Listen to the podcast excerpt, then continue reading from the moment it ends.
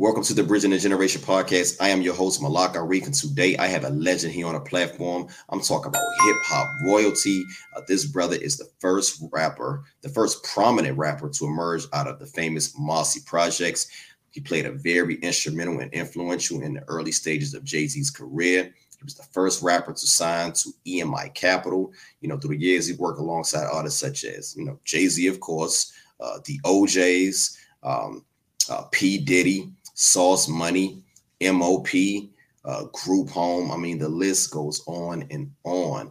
You know, so with all that said, it is an honor and a pleasure to introduce the father of the triplet flow, the originator, hip hop pioneer, the one, the only Jaz O. Let's go.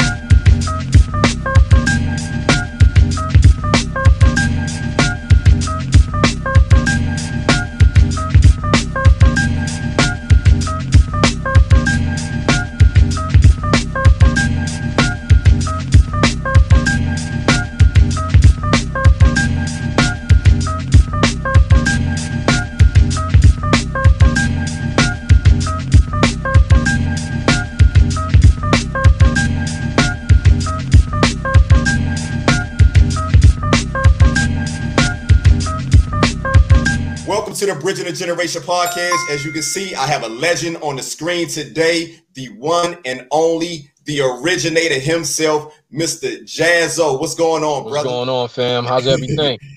man, I'm good. I'm good. I'm good, man. It's, Right, it's, right. it's a pleasure, man, to have you here on the platform, taking time out of your busy schedule to chop it up with us here at Bridging the Generation podcast, man. I appreciate it. Appreciate what? it. Nah, no doubt, no doubt. With everything going on, man. Again, how you maintain it, man? You looking good, brother? Oh, thank you. know? I appreciate it, man. Checks in the mail. You know what I'm saying? um, you know, I, I keep it the same, man. I, I stay the same, you know, as far as my temperament, as far as um any, you know, um, I just I stay out the way. You know, I adjust to any changes in the environment, you know, Mhm. uh physically and spiritually. No and, and just keep it moving. You know, it's more, it's, it's so important. You know, I, I don't let, you know, any of these things stop what I'm doing. You know, sometimes you just have to modify and adjust, you know, to, to, um, how things are happening. No doubt. So, I mean, I'm, I'm great. I'm great. I feel good. I'm, I'm grateful, Okay. you know, and, and busting, you know, busting some new moves and, uh, you know, just, just staying, just staying fit and, you know, it's nothing Yeah, else brother. to do. Nah, nah, I feel you, brother. I, like I said, man, you the OG, man, and I, I was I was about to get into that diet, man, because you you look pretty much the same, man, from back in the day, bro. Like, Oh, oh yeah, yeah, yeah. yeah.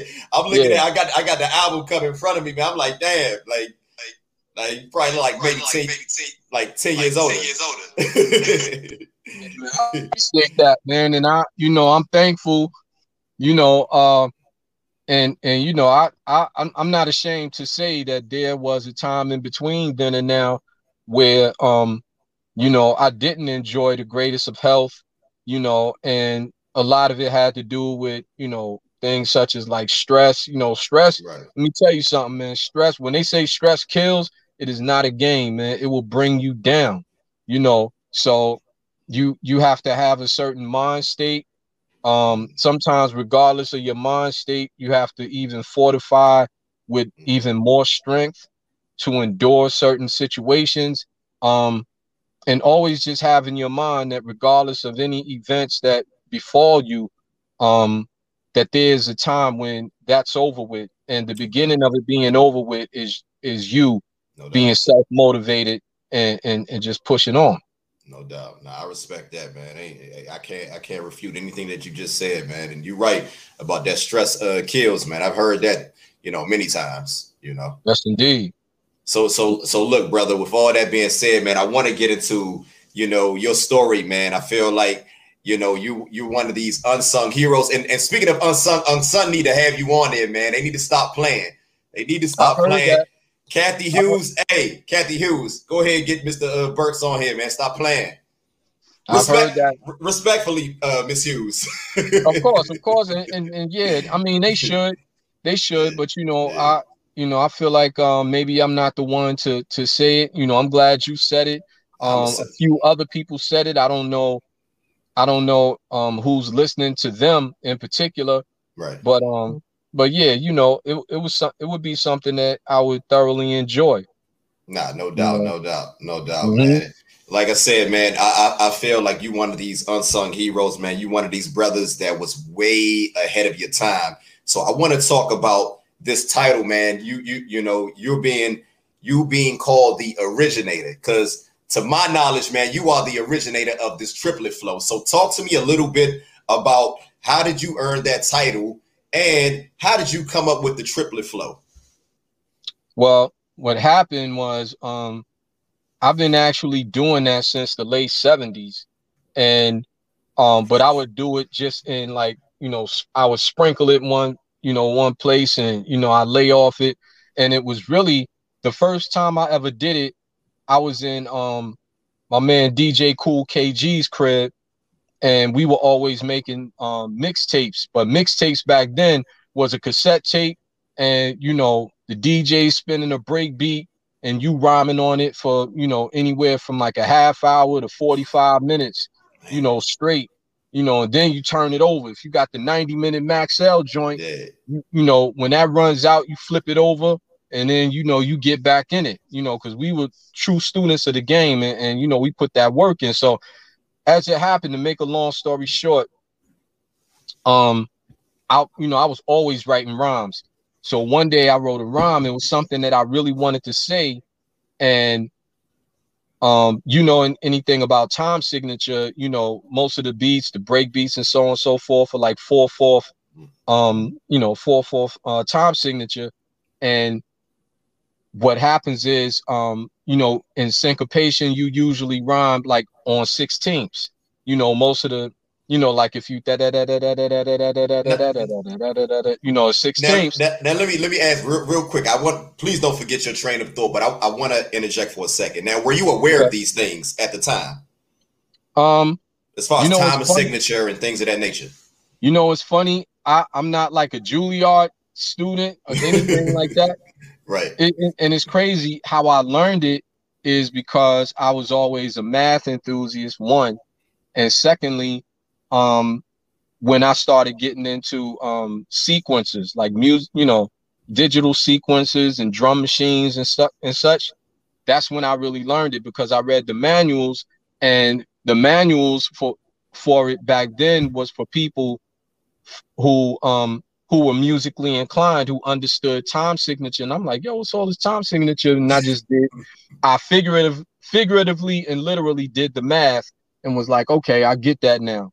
You know, and then yeah, and then in um junior high school, I played um I played the trumpet, you know, so I, you know, so I understood time signature and so on. Okay. So um so what happened was I had too many syllables or too many words Mm, that wouldn't fit in sixteenths. If I use every sixteenth in uh you know in a bar, then it wouldn't fit. So I had to double up, then eventually triple up, you know, you know, but the first one was a double up because I doubled it was like two or three 30 second, right. you know, one 30 second um beats, you know, as far as the syllable. And when I did it, um KG waited till like the end of you know when we finished and everything and we were listening back. And he was like yo what was that you did in that rhyme man? Like I've never heard anything like that.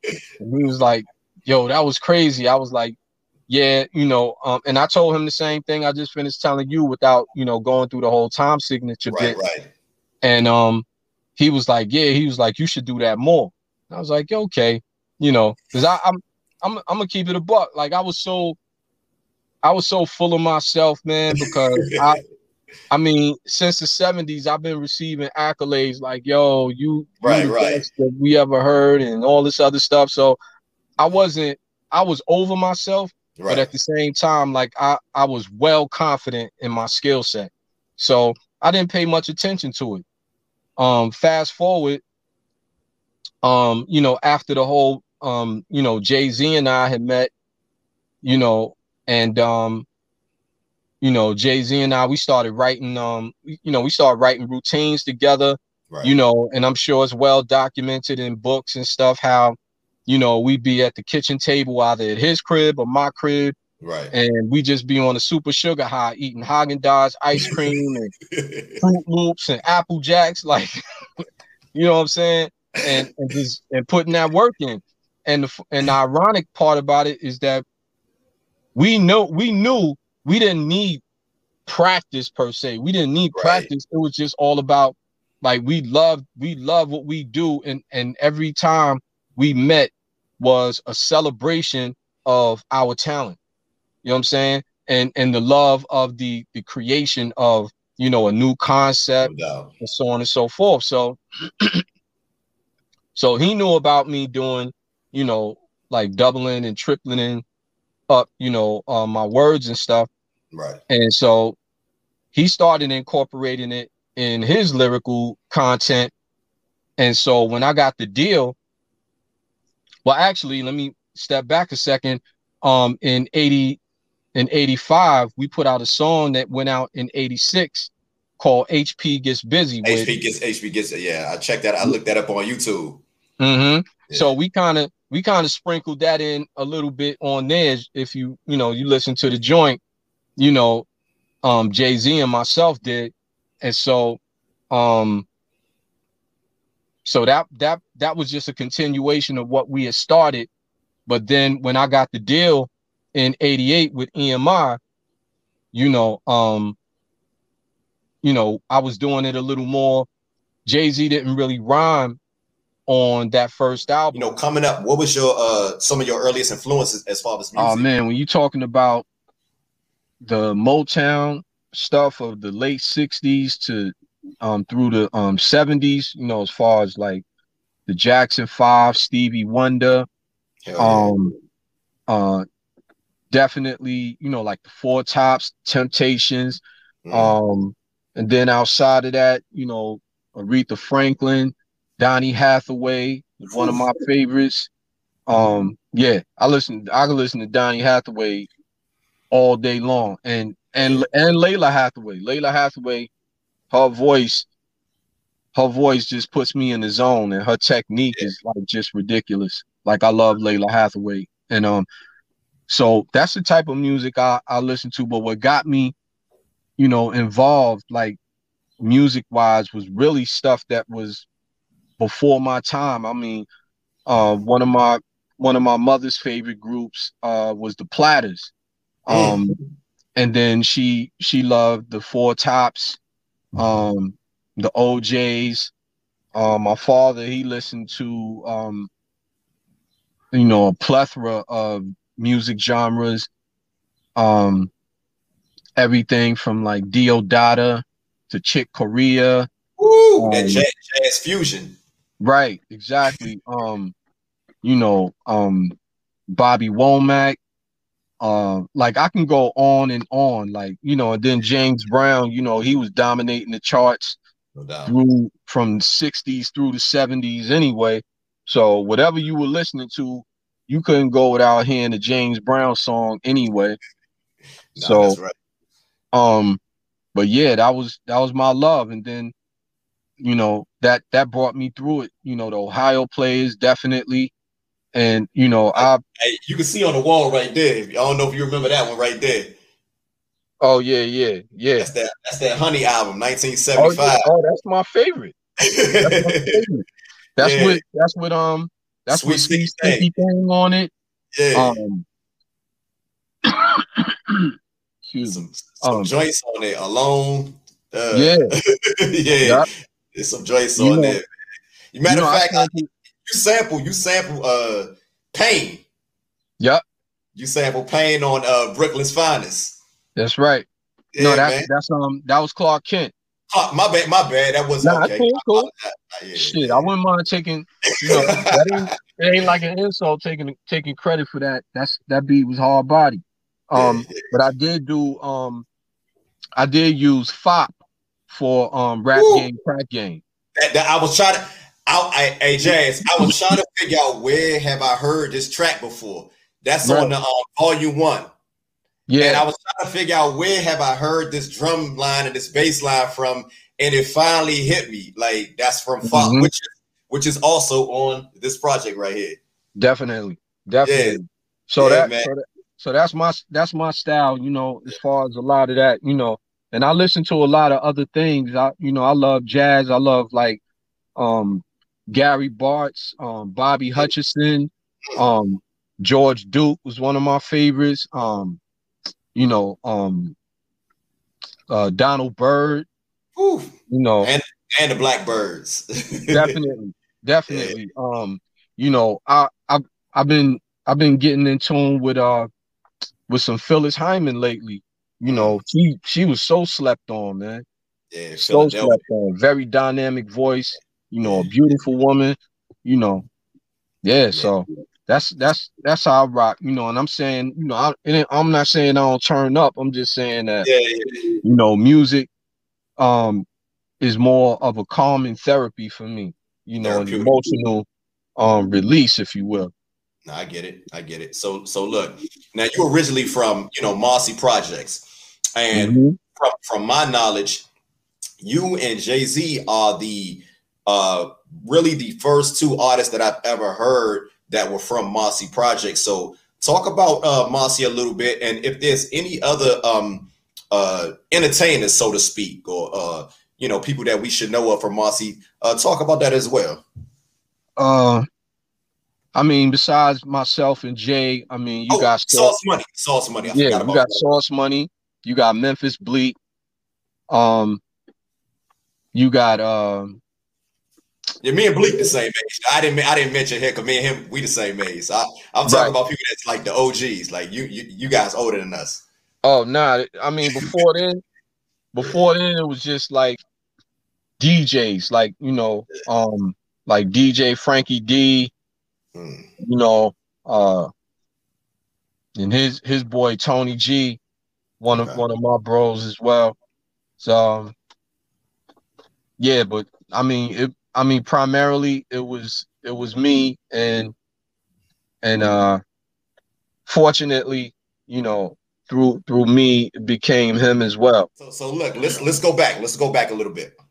You okay. know, I want to know your story as far as like when did you get into hip hop? Because you know you you were OG in this game, and and you know uh, hip hop was created in the Bronx. You know, so how did hip hop uh, go from the Bronx and into you know go go from the Bronx and into your doorstep? You know? That's a very that's a very good question Thank that you. a lot of people don't touch on. Um, so let's let's go back to like uh 77, 78. Mm-hmm. Um, uh, my god brother who lived in my building, may rest in power, uh, Eric Oliver. Um, you know, he I spent a lot of time at his crib. You know, he lived he lived on the fifth floor of my building. I lived on the sixth floor. Um, so he and I, you know, you know, we used to, we, you know, like kids do, joked around a lot um pull pranks on it. He was a little younger than me, but you know, yeah. we pulled pranks on each other, all kind of shit. So anyway, um one day, you know, and you can hear like if somebody got the music out on our side in the park that's close to where we live, okay, you know, is this cat that lived on the fifth floor as well. His name is Lenny Morgan. And I think they moved from over there, but Lenny moved on the other side. And Lenny, he still would be on our side, gotcha. and he would come through there like, "Yo, they got the music out," and he he had like, and he would say it in like a falsetto voice, you know, like they got the music out. They got the. He's a clown. It sounded like like it sounded like one of the brothers from the Delfonics. Yeah, yeah, and and you know he didn't talk like that, yeah. but sometimes he did. But you know, it, it was it was funny, and it was it was entertaining. Like he was a funny dude, and but he but he was cool. He had a good heart. Um, and uh, so one day we heard that from my window, and Eric was like, "Yo, man, I bet you can't MC on the mic like how they be um rapping on the mic." And you know, I knew he was using reverse psychology to get me involved in that which I had, I, and I, I got to be honest, I had no interest at all. And so you know, I just prided myself on having the ability to do anything that I put my mind to. Okay. So so he kept going on and on, and just to shut him up, you know, I wrote I wrote this eight ball rhyme. And whether he was fronting or not, you know, he gave me the impression that he was amazed, you know, probably surprised that I could do it. Right. And surprised that it, it came out and surprised that I put it together so quickly. And um that really that really began everything, you know. He was singing my praises, you know, and walking out the walking out the door of my room, I could barely fit through because my head was right. like this. you know what I'm saying? So I was like, yo, it's on. I'm gonna write me a couple of more rhymes and you know, so on and so yeah. forth. And that's what started it. And then um me and another neighbor slash, you know, great friend of mine growing up, um, uh Ronald Henley, um, me and Ron, me and Ron and um and and um Chris lived in the other building. We used to go to um Ron's um uncle's crib in Red Hook Projects because Ron's Ron's uncle Ron's uncle he called himself Uncle Man. He nah he wasn't Uncle Man, but he called himself DJ Mango, okay. and they called him Mango, so they would call him Uncle Mango, and he was known as DJ Mango, and um he used to play music like how we used to have the we used to jack the juice, you know, the, the DJs in my projects, you know, jack the juice from the that, light post, get the electricity, yeah. Mm-hmm. he did the same thing in the hook, yeah. uh-huh. and so, but he also did like house parties and stuff, and he was known throughout the projects, and you know, um. Now, who was some of the who was some of the other brothers that was popular, you know, as far as uh, you know, rappers or because because back then, you know, the DJs were the, were the the guys that had the names back then. Who was, mm-hmm, mm-hmm. Who, was, who was some of the other guys out around that time? Um, you had you had from my projects, you had Frankie D. You had um, you had this, you had the Brucey B from my projects. There's another Brucey B who didn't live um he didn't live in Marcy, of course, but hold on, hold up. The world world famous Brucey B, he's from Marcy? No, he's not. That's what I that's what I was mentioning. It's another it's another Brucey B that was from from Marcy, and he was popular as well. And like I said, Frankie D, uh his partner Tony G. Okay. Uh then you had um Master D, who was um, also known as DJ Lance, who passed away recently. Yeah, I heard of DJ Lance. Yeah. Mm-hmm. He was very pop from Roosevelt. He was very popular and a, a great friend of mine, and, and, he's he's so very much missed. Um, just a, a real down to earth, cool dude. Um, uh, I mean, that was it. Oh, I mean, from Brooklyn, you're talking about like a, a plethora of DJs, but um, one of the one of the most oh, and then you had DJ Erie mm-hmm. from Marcy, and he was mostly known for like um he sort of carried the torch alongside and then a little bit after Frankie D. Okay. You know, as far as putting the music out and the projects, and then you know I had a couple of um I had a couple of Kings County um Marcy Day uh you know, events, you know, where I, you know, I ran a um, basketball tournament. You know, I bought ponies and stuff like that for the kids to ride, you know, ponies, you know, the um the baby the baby right. Shetlands mm-hmm. and um stuff like that, you know, you know, the the clown makeup thing, just a whole bunch of things. And DJ Erie was a big part of that. You know, he participated, you know, I got him to DJ on that level. So and then we had um Grandmaster Flowers, who wasn't from Marcy, but he was a very well-known DJ in Brooklyn. And we all knew him for DJing, but we also knew him because he just had the most elaborate um speaker system or monitor system, you know, that you would ever wow we ever witnessed coming out like uh, you know, with with music outside and even music because back then when you threw when you threw parties, it wasn't necessarily a club. Gotcha. It would be like in the gymnasium mm-hmm. or you know, or the Y and shit like that. And these DJs, and they didn't have the the rentals like that back then. You know, these DJs, they had their own setup. I mean, they had their own ASTs right. and so on and so forth. Um, the you know the the Super Cerwin Vegas and all that shit. Ooh, said Cerwin Vegas. Jeez. Exactly.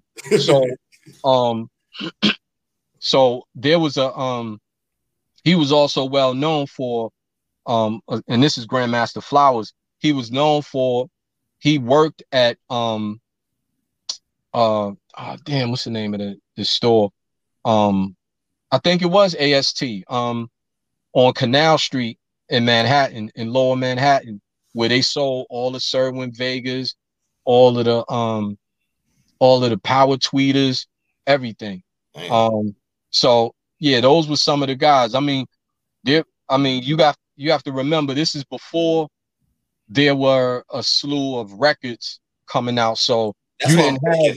That's what I'm like, man. They, they they got all this equipment, but at this time, hip hop is not like popping like global globally or, or nationwide. you know, not at all. Not at all.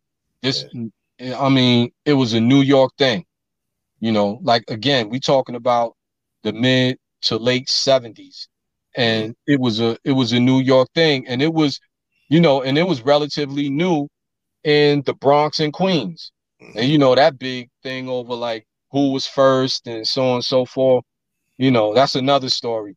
But um but uh so that's those were some of the guys. And and of course there were others. They may not come to mind right now, but right, you right. know, nothing but love to all of them and their contribution to, you know, um what we have today and that they are definitely a piece to that puzzle. No doubt, um, no doubt.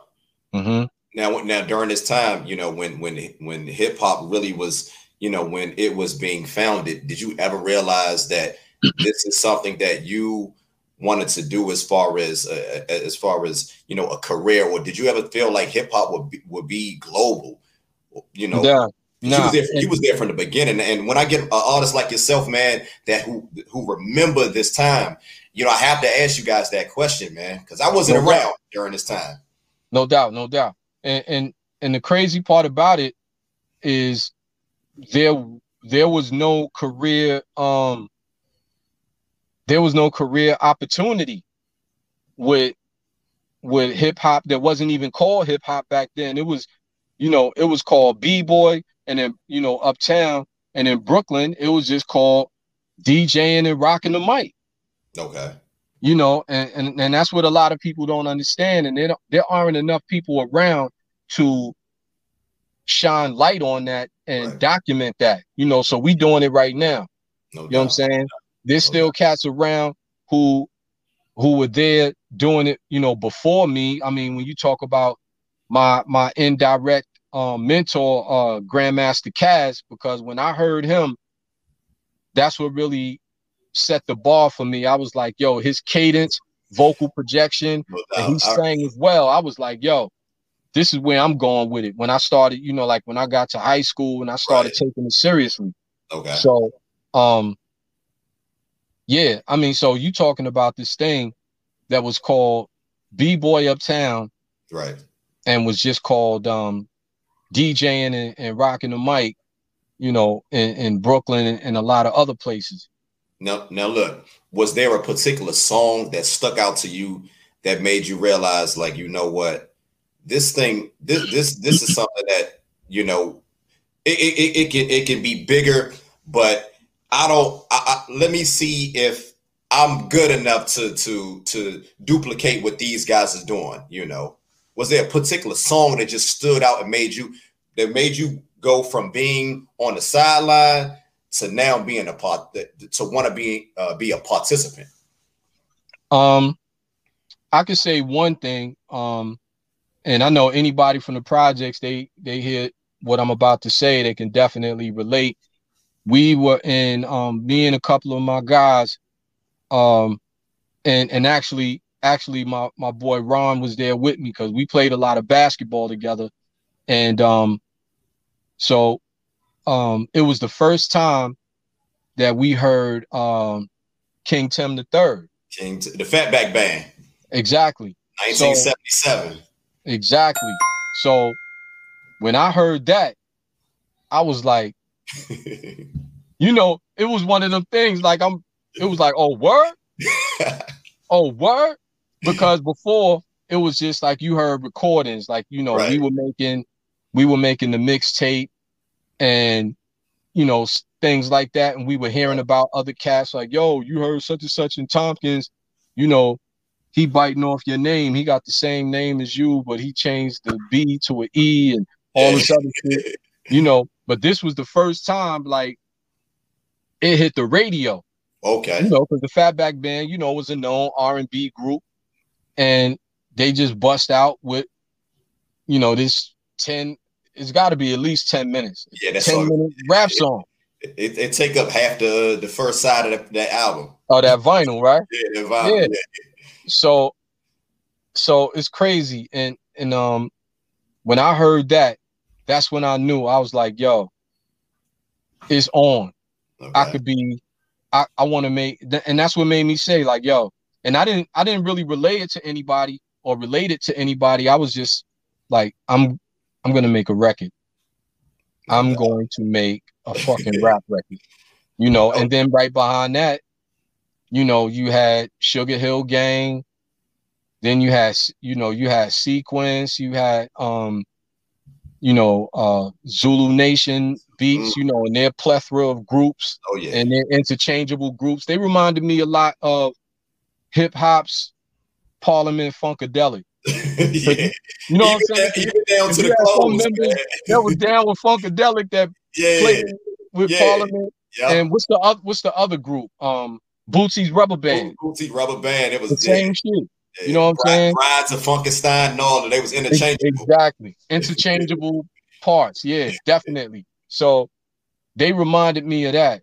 Um and I and I particularly um I mean Lisa Lee and Sha Rock, like Sha that Rock. was man. Yeah, that was just the most that was just the most sexy thing that I heard at that point because usually, you know, you heard um if you heard a female, you know, because we have we have female MCs in the projects. Right, none right. that I really remember their name, but you know, they would get on the mic live and they would all just sound like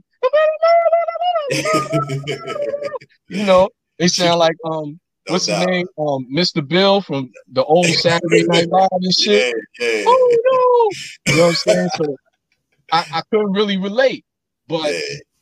but when you had like Sha Rock and Lisa Lee, who had that vocal projection, yeah, they yeah. had that they had that tone, that that sexy tone, and you know, you had some girls then, you know, and they sounded real, you know, very masculine. And I I, I always thought that was sort of like a turn off. Like that's just me, you know. Don't, no, I'm not judging. I, I, I, get what you're saying because I'm like when I listen to Sha Rock, I hear the aggression, but it's feminine aggression.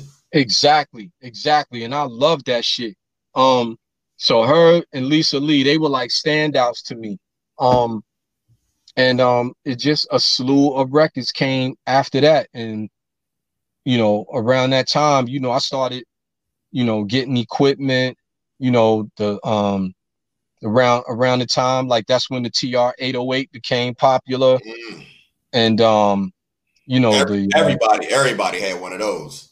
Yeah, yeah. And um, you know, they had the other they had like the um the DDM 110. I forgot who who the manufacturer is for that.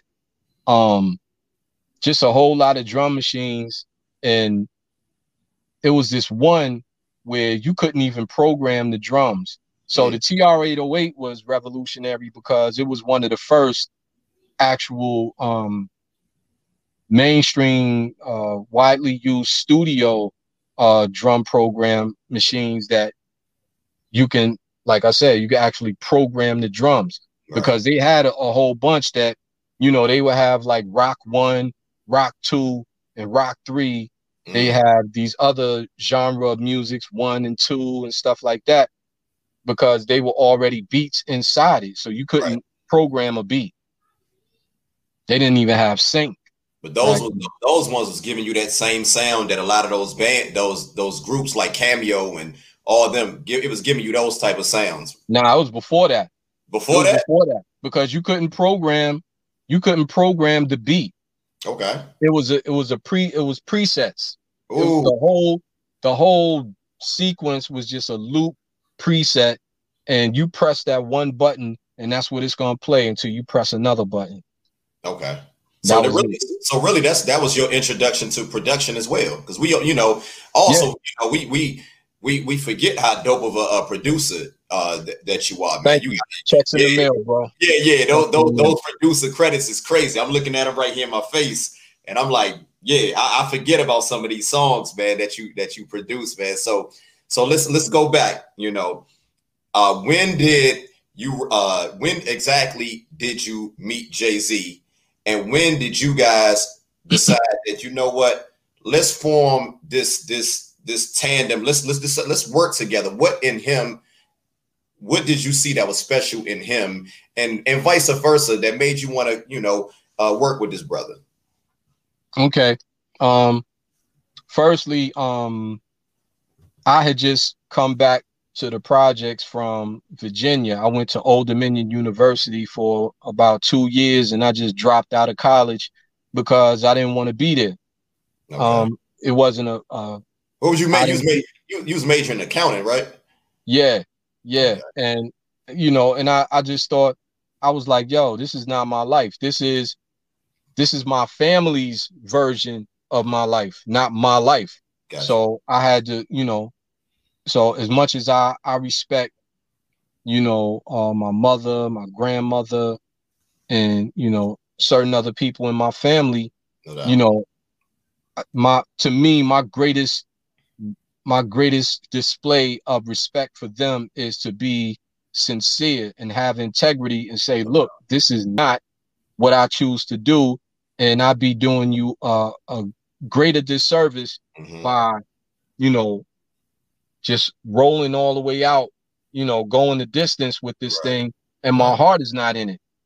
Yeah. It's gonna it's gonna be toxic for me, you know. And at the end of the day, as much as I love them dearly, this is my life. You know what I'm saying? So I came back to Brooklyn, was in Marcy, um, and when I got back, when people got wind of me coming back, because mind you, not to be bragging or nothing, but I was already an MC legend right. before I even went off to school because I've been doing this since I was 13. Yeah, yeah, yeah. You know, 13 years old. So, you know, I, I well, but let me, you know what? I gotta stop you for a second. Please don't forget, forget you because what you about to say, I need to hear this. But I'm thinking about your your, your rhyme style. Now, when you was rhyming like that, what what was the people like? You were so ahead of your time. Like I'm, I'm looking at the the style of the uh, uh, of rappers that was out around that time, like the Furious Five and uh, you know Kurtis Blow. Mm-hmm. Like, I'm, I'm, I'm thinking, did you ever feel the need to like you know want to switch your your style up because these guys are getting records. They, cool Kurtis Blow, he's with Polygram, you know Mer- Mercury, I believe. Right. And, you know, did you did you ever feel the need to like, man, I'm I don't know, man. Like I know, like everybody's saying I'm dope, man, but these guys are the ones that's getting signed, you know. So talk about I didn't. Uh, yeah, I never, I never, um, I never worried about that because number one, due to my lack of knowledge of how the music industry worked, okay. and two, it wasn't um the the groundwork that's been laid that um you know that created the the business model for the the marketing, promotion, and and you know distribution of of hip hop music back then right. was was in its infant stages. Mm-hmm. So um so I sort of prided myself, you know, of course in the beginning, you know, I had to and, and a lot of people won't admit this, but you know, I had to take what I deemed the best things from certain elements of different MCs that I heard, and I'm like, yo, that's something. Oh, I can do any of this stuff, but oh, that now nah, let's let him keep that. This I'm not gonna jack his style, but I'm gonna put my signature on the technique that he's using and incorporate it with my repertoire. You know what I'm saying? Into my repertoire. And you know, for you know, for the first couple of years, I was just following the status quo. But I also That's as crazy. A, That's crazy because I I don't know of you doing any other style other than your style, you know. Like Yeah, well, you know, you got to start somewhere, man. yeah, And then as I became more seasoned, and it's funny I say seasoned, I was still a teenager. And as I became more seasoned, I sort of worked my way into my own groove. It's like, yo, I can do this, I can do that, I can do this, you know, and then that's when that's when the things come to you, like the universe, you call out to the universe and they answer, mm, you know, like that faithful time when I wrote that rhyme and I had to double up on words. So these things happen, you know, they seem haphazard, but these things happen for a, a reason. And sometimes it takes maybe up until now to, Okay. to find out the reason. Yeah. And like, you know, to answer what you were saying earlier, did I ever imagine that um, you know, this would pan out to become what it has become today? And I was like, no, I had no idea. My my plan was when I heard King Tim the third and we was at 297 Park, and you know, my thing was like, man, I'm gonna make a record and let's see, let's see what happens from there. Because the outcome from that, it wasn't like we weren't thinking about, or I wasn't thinking about tours and shit like that. What I was thinking about um was basically what was going on. It's like, yeah, I'm gonna get mad paid. I'm gonna play in all of the community centers all over Brooklyn. like there, there was a ceiling, like there was a ceiling on how, how high you thought hip hop could go. exactly. And and that far thought it could go. yeah, and for the most part, that that was the ceiling. You know, you know, because I mean shit, we weren't thinking about the garden, we weren't thinking about Nassau Coliseum, or we weren't thinking about any of that shit. We weren't thinking about we weren't even thinking about albums. Right. because the the album that King Tim the third was on was in- Uh, basically an R and B album. Exactly. You know what I'm saying? That was, So the it only wasn't even song, about that back then. that was the only song that was like that. That's right. That's right. And um, you had a song a little before that. Um, Isaac Hayes made a song called "The Rap." I don't know if you know about that. Song. Ike Ike's rap. Exactly. Ike's Exactly. rap. Yeah, Thanks for the correction. You know, yeah, Ike's rap. take my uh, yeah. I appreciate that. Yeah, but um, so so that was the ceiling, as you say. Um, so until until then, like we just did not realize it could go to that extent. So, um, so me and Jay Z was the um the result of um my bro Nike um from the Mighty Shirt Kings um who who had the store in the Coliseum. So anybody who saw like you saw, you know, some of the um the greats in that around that time, like um, you know, and this is a little later, you know, like Rakim and LL, Mhm. you know, all those you know, G Rap and Polo, um, you know, Eric B along with Rock.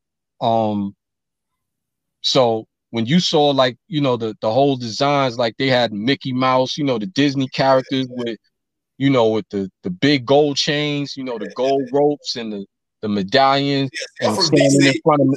Huh? I'm, from, I'm from DC. I used to I used to see that in the in the Source magazine. So I didn't. I mean, not the Source, the Word Up magazine. I didn't. I didn't know Mhm. about Shirt Kings. You know, until like maybe 90, 94, 95. But I, I know it. I, I remember seeing that stuff back Yeah. in. And I just I didn't know that it came from a store called Shirt Kings though. Yeah, it was the mighty, it was the mighty Shirt Kings. Yep, and that was that was my bro Nike. So incidentally, Nike lived around the same way as um Jay Z, hmm who then you know was called Shawnee D, and Nike and somebody else, you know, they were having like a discussion about like, you know, because they were raving about about Jay, Okay. you know, and you know, Nike was like. now what was he going? What, what was he going by? What name was he going by at the time? Shawnee Shawnee D. And and it was it was kind of up in the air too, because you know sometimes you use Shawnee D and you know, he was, and, and that was that was sort of like the the miraculous part about it. Like he probably had maybe about uh, like at the time we met, he probably had about four, four or five rhymes in his repertoire. You know what I'm saying? So he was he was fresh, he was fresh in it. Right. So and already receiving accolades like that was was you know phenomenal. Right. So basically, um, as it so happened, um, Nike, you know, rebutted and was like, nah, yo, I heard Jaz just came back home. Ain't nobody better than Jaz. Mm-hmm. So um they were like, word. So you know, you know what you know what came next. He's like, Uh-oh. all right, let's bring them together and see what pops. Okay. So so we all met in the lane on my side. The lane on on the other side where Jay lives is more famous for a whole lot of other things, you know. But this was the lane on my side. Yeah, we talking Mar- Marcy projects, right? Yeah, now. we talking Marcy P's. Yep. Um, so so we met in the lane. The um Nike introduced us, and uh so, you know, Nike was like, yo, you know, he was about getting right to it. He's like, yo, what's up? We all just standing here like, yo, who gonna go first? You, know you, you, can remember it like it was yesterday, huh? Yeah, man. Yeah. I mean, some things, man, I may have a, a fucking Geritol moment or something, but I mean, not really. I, I, I remember a, lot of things. I have selective memory, but when I when I when I need it, it, it it'll pop back up. Um, so so they were like, well, who gonna who gonna kick it off first? And um, you know, me and Jay was looking at each other, and you know, they were looking at us, and you know, I was like, man, I you know, I was too, I was too, I was too good to not be reckless. Jay was a bit, you know what I'm saying? Jay was a bit more strategic. He was like, nah, let me see what the fuck I'm dealing with before I go in. You know what I'm saying? Me, I was like, you know, that's where I was in my head. I was like, nigga, I'm so great. Like, ain't nobody outdoing me. It's, it's just not gonna happen. Right, so right. it didn't. So as it turned out, it it didn't turn out to be, you know, that battle, you know, that battle climate, you know, where we talking about each other. It's like, nah, you know, you know, it's it's just it, like a it's a poker game. You know what I'm saying? We're gonna show each other's hand, you know, and and and simple as that. So so I let loose some bars, and you know, you know the oohs and the ahs, and and then you know, and then Jay let loose some bars and the oohs and the ahs, gotcha. and I was like, and when when I heard him, I didn't react on the on the outside, but on the inside, I was like, yo, had the poker face. You know, this nigga, yeah, yeah. I was like, yo, this nigga is the first person that ever reminded me as far as vocal projection and cadence yeah. of myself. Yeah, yeah. You know what I'm saying? He because he he spit his he spit his verbiage with with eloquence. He spit it with precision, precision and maturity. The things that I always like.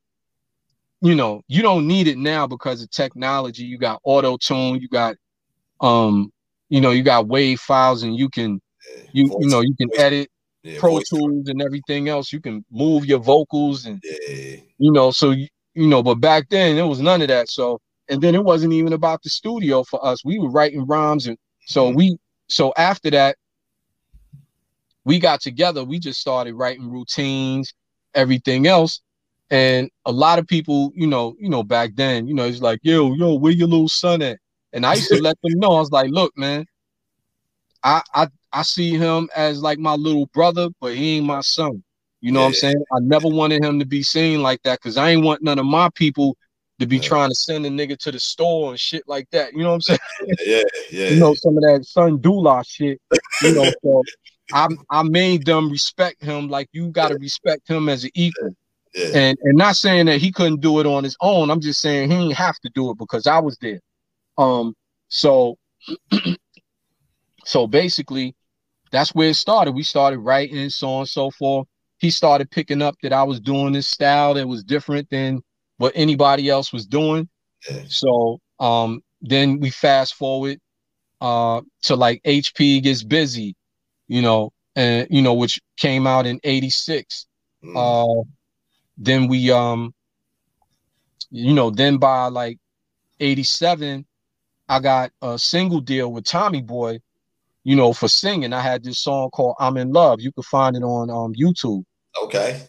Um, and so then, uh, in '88, you know, because me and Fresh Gordon, you know, we were doing a lot of stuff together.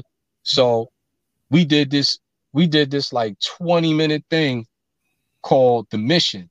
Okay. So it started out with this little. Now hold on, hold on. This, hold on. Is the same Fresh Gordon that used to work with uh, uh with the father, Fat Boys. The Fat Boys, Fat father. Boys. Yeah. Father, yeah. Okay. Yeah. Okay. Fresh Gordon. Um. Yeah, yeah, go ahead. So, so me, so me and Fresh, we had, we had a deal you know, we had single deals at Tommy Boy around the same time. Okay. And actually, he's the one who introduced me to uh, Tom Silverman and Monica Lynch. So, um, so moving ahead, after that, um, me and Gordon, we did a song called My Fila. And then in 88, um, an affiliate of Gordon's, this guy, JP Edmond, who in the beginning stages managed uh, Dana Dane, mm. and all, mm-hmm, and also was an affiliate to um to uh Hurby, the Hurby who ended who managed uh Salt and Pepa. Exactly.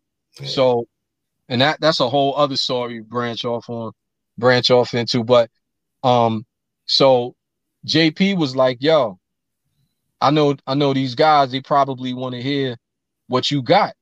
So he set up a meeting with um, Vincent Davis from Vintertainment. Keep sweating. And, right. And um, Scott Folks, who later on uh, became A&R director at EMI.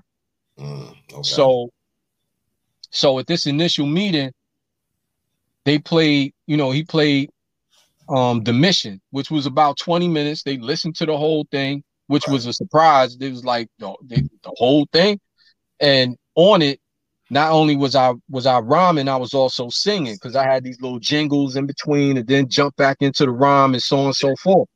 So they were impressed with that, and I guess due to their um due to their backgrounds, they were more, and especially with the music, you know, with the industry game, Gotcha. They were more inclined to gravitate toward the the singing, you know, my my singing vocals.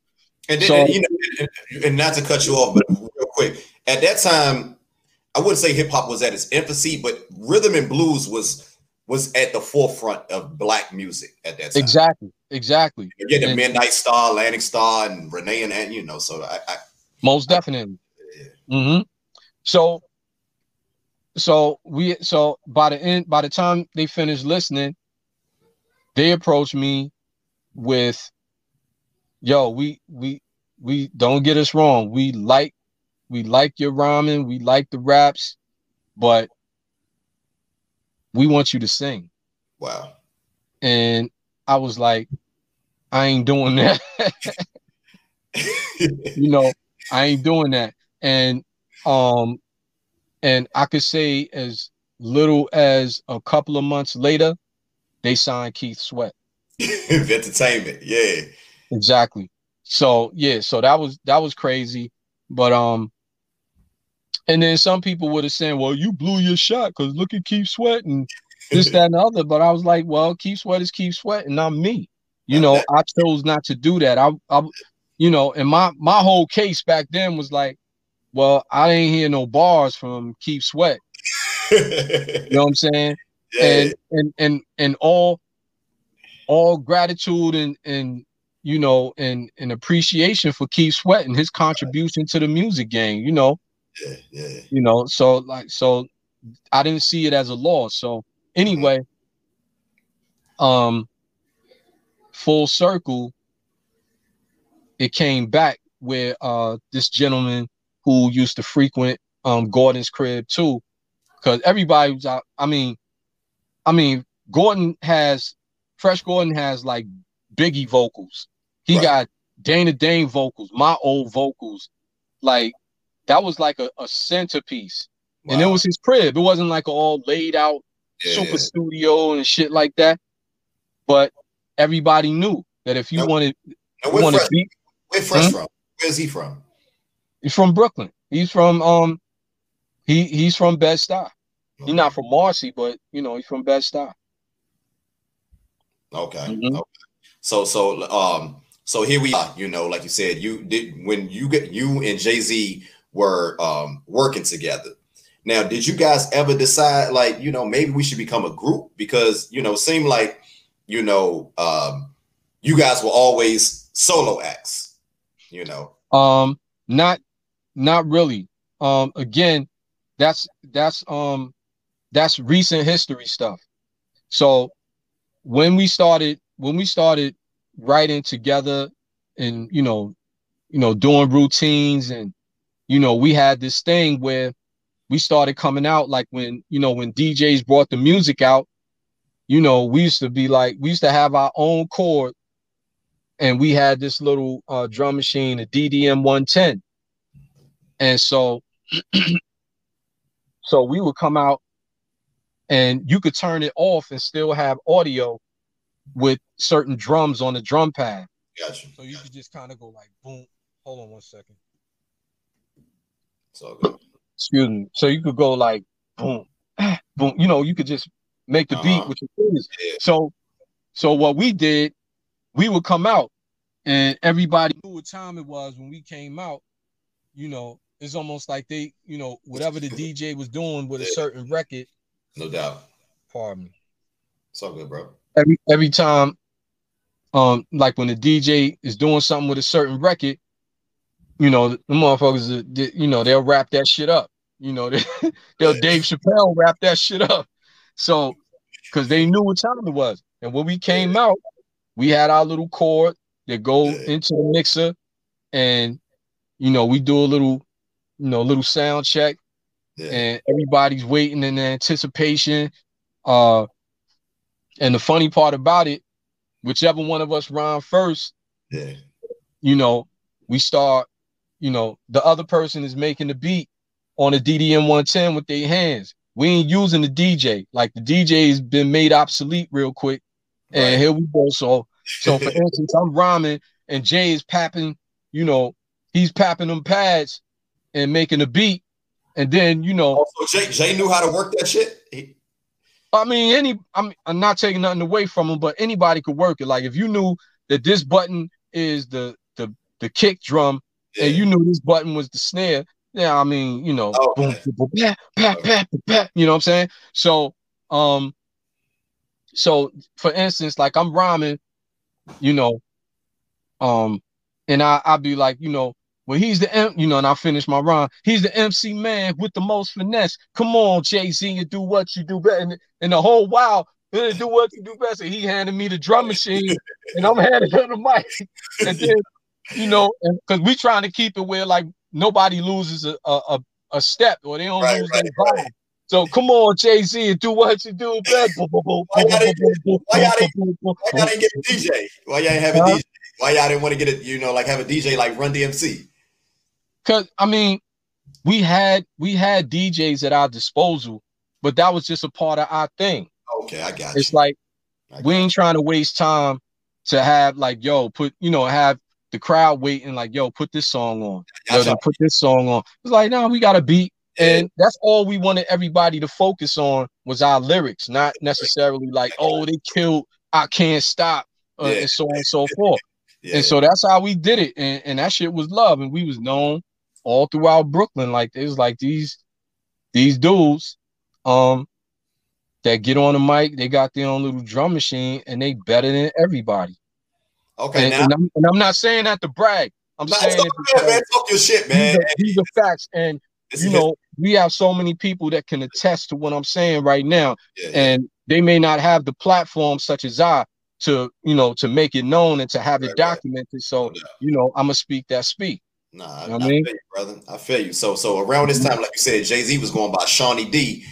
What no, were, by this by this time he was Jay Z. Now a lot of us, you know, we we we hear a lot of um uh through Jay Z's lyrics, a lot of tales, you know, from uh, uh, of the streets, and um, you know, but what I want to know is, you know, how was it uh being around this brother and yourself as well? Uh, how was it you guys, you know, being involved in the streets, but also, you know, writing rhymes? How did you guys balance that? Oh man, it, it was nothing. It's really about, you know, I mean, when you when you're younger, it's it's just what you do. Like we we would there, there wasn't enough there wasn't enough time in the day, you know, to That's to rock out and do all the things that we had, yeah, you know, ambition to do. Like we just wanted to, you know, okay, so we gonna rhyme. Oh, so later on we gonna do this. Um, you know, and I kind of, you know, I feel bad, but I don't feel bad. I kind of introduced him to the, you know, because you know we started doing we started doing shows at like Broadway International. I, I was winning, you know, um, MC contests and stuff like that, rooftop, and basically, you know, I would use that. no, it's so shameful. Um, I, flip, I take use, get that and flip that. I, yeah, I would use that. Yeah, I would use that. I would talk. I, I I would talk to somebody who's connected in in the joint, and I let them know, um, yo, you know, whoever needed, I got it. You know, I because yeah. back then, you know, I was I was pushing blow. Yeah, yeah. So, um, so we would do shows. We would do shows, and I'm in there and you know a trusted individual of mine, I'm like, yo, I'm gonna give you this right here, and you can take this off the top. I don't care what you do. I don't yeah. care if you make the whole thing off of one sale, as long uh-huh. as I get what I expect back. mm-hmm.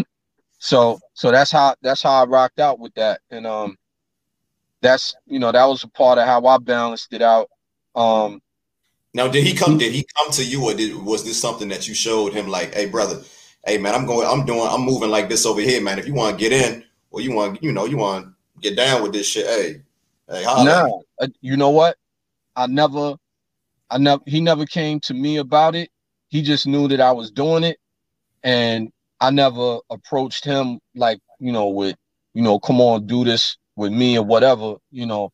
Um, what what happened was I exposed him to it, and in turn, you know, he sought out and you know it was so prevalent at that time that's what if if you weren't doing that you know you were you know you were um you were going to the going to college or going to the league uh, you know or something like that right. it was no no other thing too much you know so you know he sought that out and for the most part i think a little bit of it was he saw that you know I'm not gonna sit here and say I was a kingpin by any means, right. but he saw that um I had quite a few extra things that a lot of the cast that was around us didn't have. You know what I'm saying? So I'm, I'm, looking at that chain on that first album cover, man. That shit had to that shit had to weigh at least about about 15 pounds.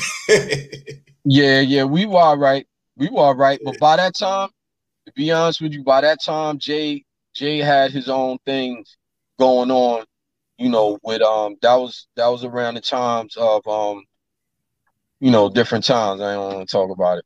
But uh yeah, so around that time he was, you know, he was establishing himself and um ironically I was I was shopping or I was um pitching to him about staying in music because he was getting, you know, so deeply involved with that game.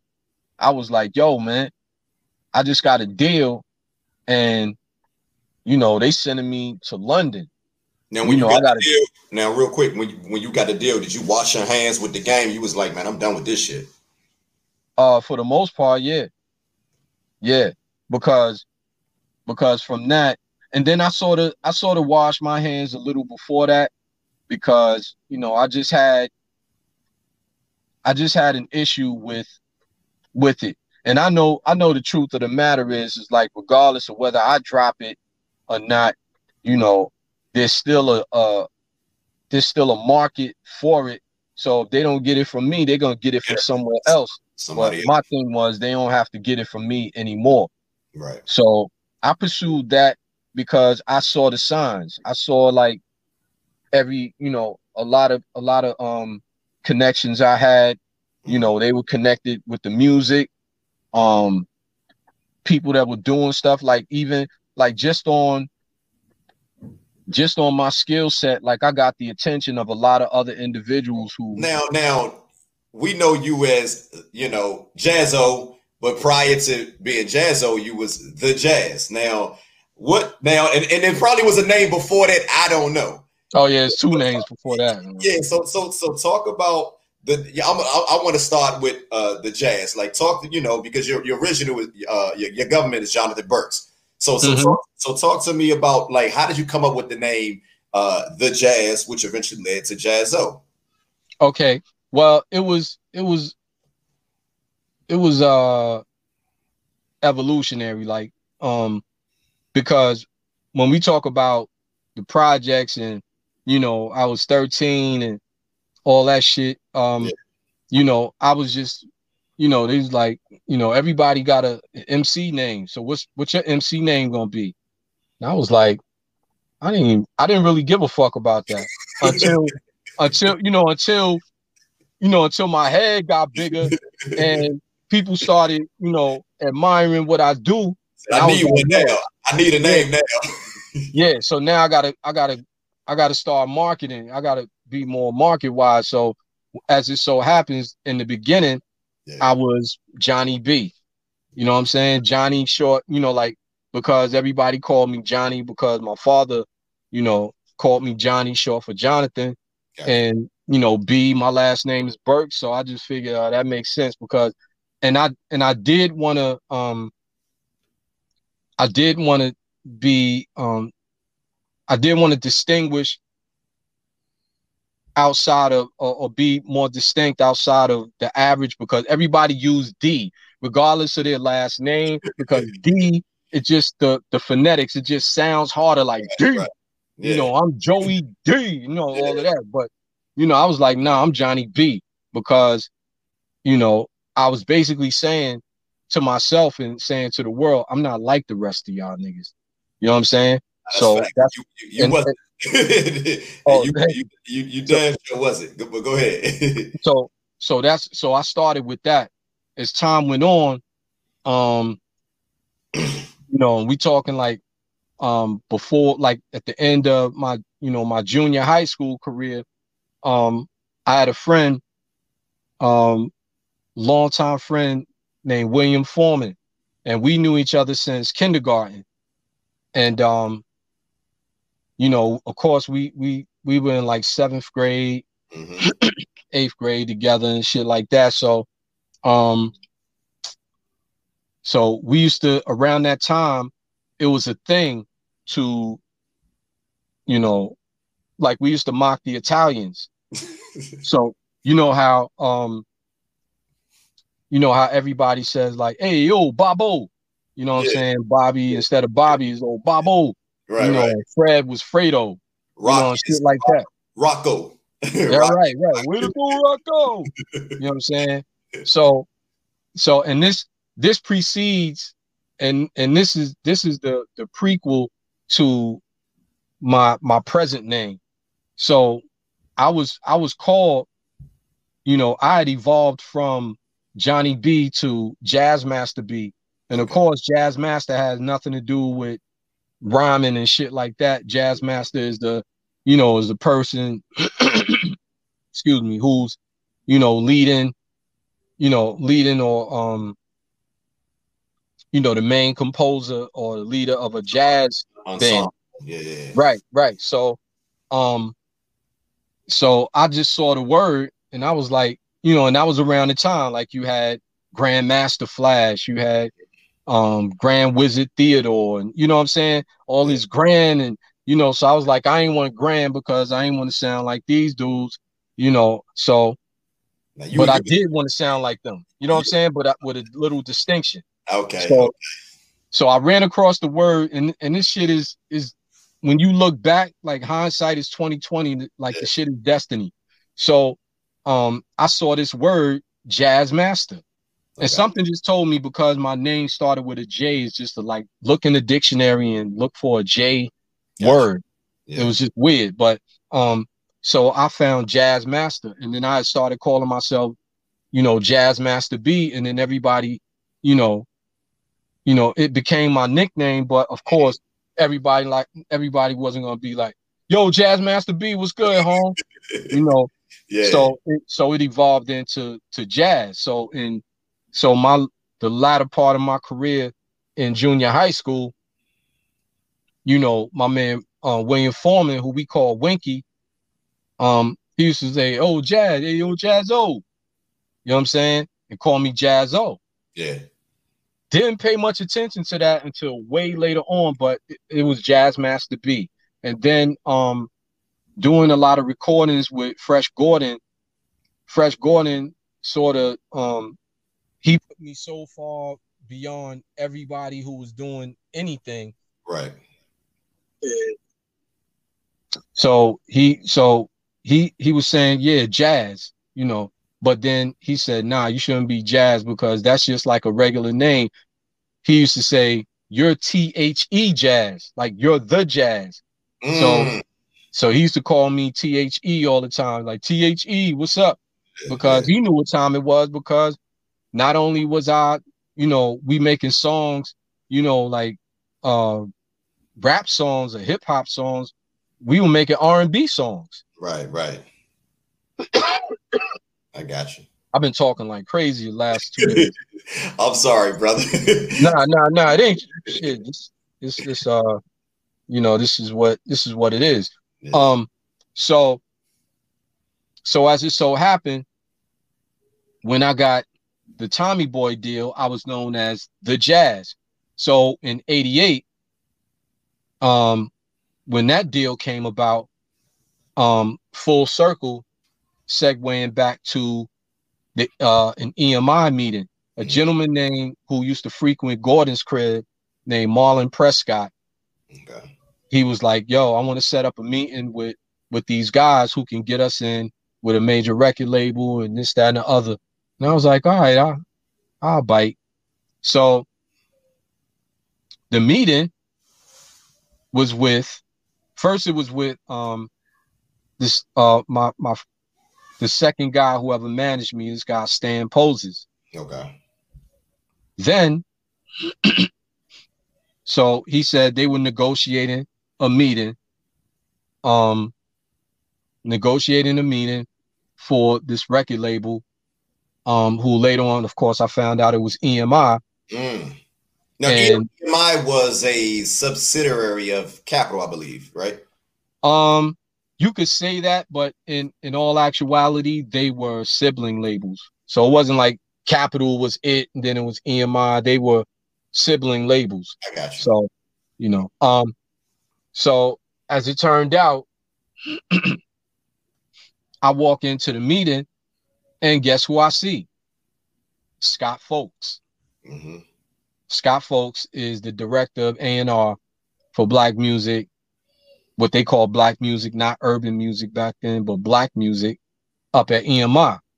So remember, that was the same one of the same guys who was in the meeting with Vincent Davis. Mm-hmm. So, so we come full circle and we're laughing, and then he's like, "Man," so he's basically talking to me like, "Yeah, motherfucker, you got your way, huh?" you got your way. And I'm like, yeah, you motherfucking right. Yeah, yeah. Want, y'all, y'all, want me to be singing, but I'm I'm I'm I'm I'm gonna do what I do. Yeah, yeah. And and the thing is, of course, we weren't as uh, aware of it as we were uh, or as we are now. You know, uh, then as we are now. But you know, you don't have to confine yourself like, oh, I'm a rapper. You know, because I mean, you see what these rap cats are doing now you know most of them can't sing but you know technology right right is helping them out a lot but that's i mean that's all well and good and yeah. you know, more power to them um but uh so so we sat down and four months later that was the deal emi um I put out the first album, Word to the Jazz. Uh, I, you know, I was like, you know, me and Jay, we, you know, we were, we were, we were cronies. We were, you know, Now, now, like we, we were tight. Like, you know, like, like the, the nigga would finish my sentence, so we'd say the same shit at the exact same time. You know, shit like that. You know, because I, I know, like, um, so, so as it turned out, I was like, yo. So they were like, well, who you who you gonna bring? We want to we want to take you to London to record your album. And I was like, why London? He's like, well, we have these prominent producers, um, um, uh, Brian Chuck New, and um, Peter. I forgot Peter's last name. Um, yeah, why London? huh? like, well, yeah, why London? Why did you go, go to London? because because that's that's where they're from and you know brian chuck new is known for like um you know a lot of uh Kool Moe Dee songs like wild wild west and, Yep, yep, yep. and shit like that. Um so um so basically basically they wanted to do that. And i was like hmm what's my motivation for doing that? Because just beforehand which is another story I recorded most of all of the um beats for the album Right. in D&D Studios. Mm, legendary D&D Studios. Right. And yeah, and let me, you know, let me set the record straight on that. Um when they told me they was like, well, we need you to go in studio, they need like a roadmap, you know, or or a blueprint to follow. So I was like, all right, because I make beats, I do that. Now, now, So- now what do, what do you explain that? Why would they tell you that? because they didn't have a clue. Mm. you know they didn't have they didn't they didn't really know. You know um Now, they didn't know they didn't know whether i wanted to bring gordon with me. They didn't know if i knew how to make beats myself. They didn't know any of that. All they knew i get you know you know they go out take me out of the country and and and clean some money you know and it worked for me. So I- you know the fuck i'm gonna say it was legal um now you was the you you were the first uh, hip hop act on uh, EMI uh, Capitol, I believe. EMI ever, yeah. First, first rap artist on EMI ever. And so, so another first was when they gave me the address and everything for D and D Studios, and I was on the, I, they were on the phone, um, and then uh, Stan, my manager at the time, he said, he said, um, these guys are asking me you know, because I told them what kind of gear I needed. These Mhm. guys are asking me, why does he need that? And you know why they were asking me? Because nobody had ever done hip hop beats or sampling or anything like that in D and D studios before me. Wow. So they had no knowledge of what was going on because the gear I was asking for, I said I need an MPC 60, Yeah. I need um I need a, a, a tone generator keyboard, and I said preferably the M1, you know, the Korg M1 from back when. And I need um I need a turntable and a mixer. Mm. And so they were like, what the hell is he gonna do with that? And my man my management didn't know either. You know, they didn't know. They just like, yo, shit, as long as we get the money and you do what you're supposed to do and it happens. So um so I went into D and D for like 24 hours. I went in, I went in at noon and my session was over about noon. I left there about 12:30. It was weird because when I when I walked when I walked in, the sun was out, sun was shining, right. and of course in in the rooms I was in, and like I was going hard. Like it wasn't like I went outside, took a break, right. any of that. I didn't even know how studio, how the whole shit worked like that. Like I thought I was at a job or something. Like I was like, yo, yeah. they they you know, I got the bag and you know, everything in my life financially was, was uh, uh, taken care of. I'm like, yo, let me I got work. I gotta work. You know what I'm saying? So I ain't leave that room. You ain't I pay, didn't leave that room for you didn't- 24 hours. you didn't pace yourself. I didn't care because it was one of the happiest times of my life. I was mm-hmm. like, yo, talk about that, man. Talk a little bit about that, man, because I know that had to be, you know, just just getting getting that deal and being one of the first artists to record and, and being the first artist to record and be uh you know D&D studio and put together this album and also being the first artist to come out of Marcy Projects, brother. You you you you do you you are setting benchmarks for a, a, a lot of different uh things, you know. So mm-hmm. talk, talk about that a little bit more. Yeah, so it, it was the happiest time of my life because not only was I receiving an opportunity to to go abroad, right. to record an album, um, at that time there weren't A and R's to say like, mm, we don't really like that song, we don't like the. It was like they don't know, but I do. So it's like, no, we doing this song, we doing that song, we doing this song, we doing that song, and that's it. And so that's what I did. And um I I I had so much creating. Put this window down. burning up in here um so much creative freedom mm-hmm. that uh it was ridiculous. Now you now that that first album, you you produced because I know I look at the credits and I, I see, you know, you produced uh how much of that uh, first album that did you produce? Because I know you know uh, Chuck New, uh, you know, uh, and, and Brian they worked on it as well. So how much of that? No, no, Brian Brian is Chuck New. Chuck is his uh is his nickname. So they just call him Brian Chuck New. His name is Brian New. Yeah. And the okay. other cat is named Peter. He's the more technical guy. Um, so for the most part, I originally produced all of the songs beat wise yeah. on the album, um, except Hawaiian Sophie. And um, as it so happened, they were like, well, do you have a problem with these guys producing to a point, you know, taking what you have created and upgrading it, you know, because they, according to them, these guys were professional, yeah. you know, producers.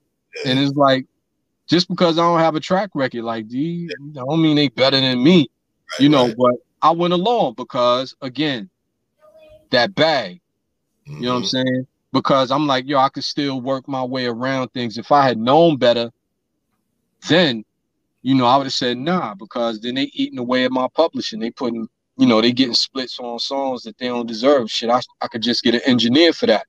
Exactly. You know? So, exactly. so what, you know, well, what happened happened. And um, again, I say it was the happiest time of my life because not only was I receiving an opportunity to go abroad, but to bring with me anybody that um that I chose, you know, bring my own entourage.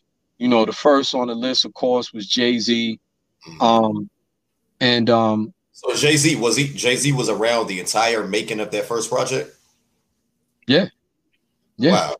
So he, shit, he had to be. I, I ain't know nobody else in London at that time. So yeah, so yeah, we we had a um we had a flat in the upscale part. I don't know where, but some upscale area in London.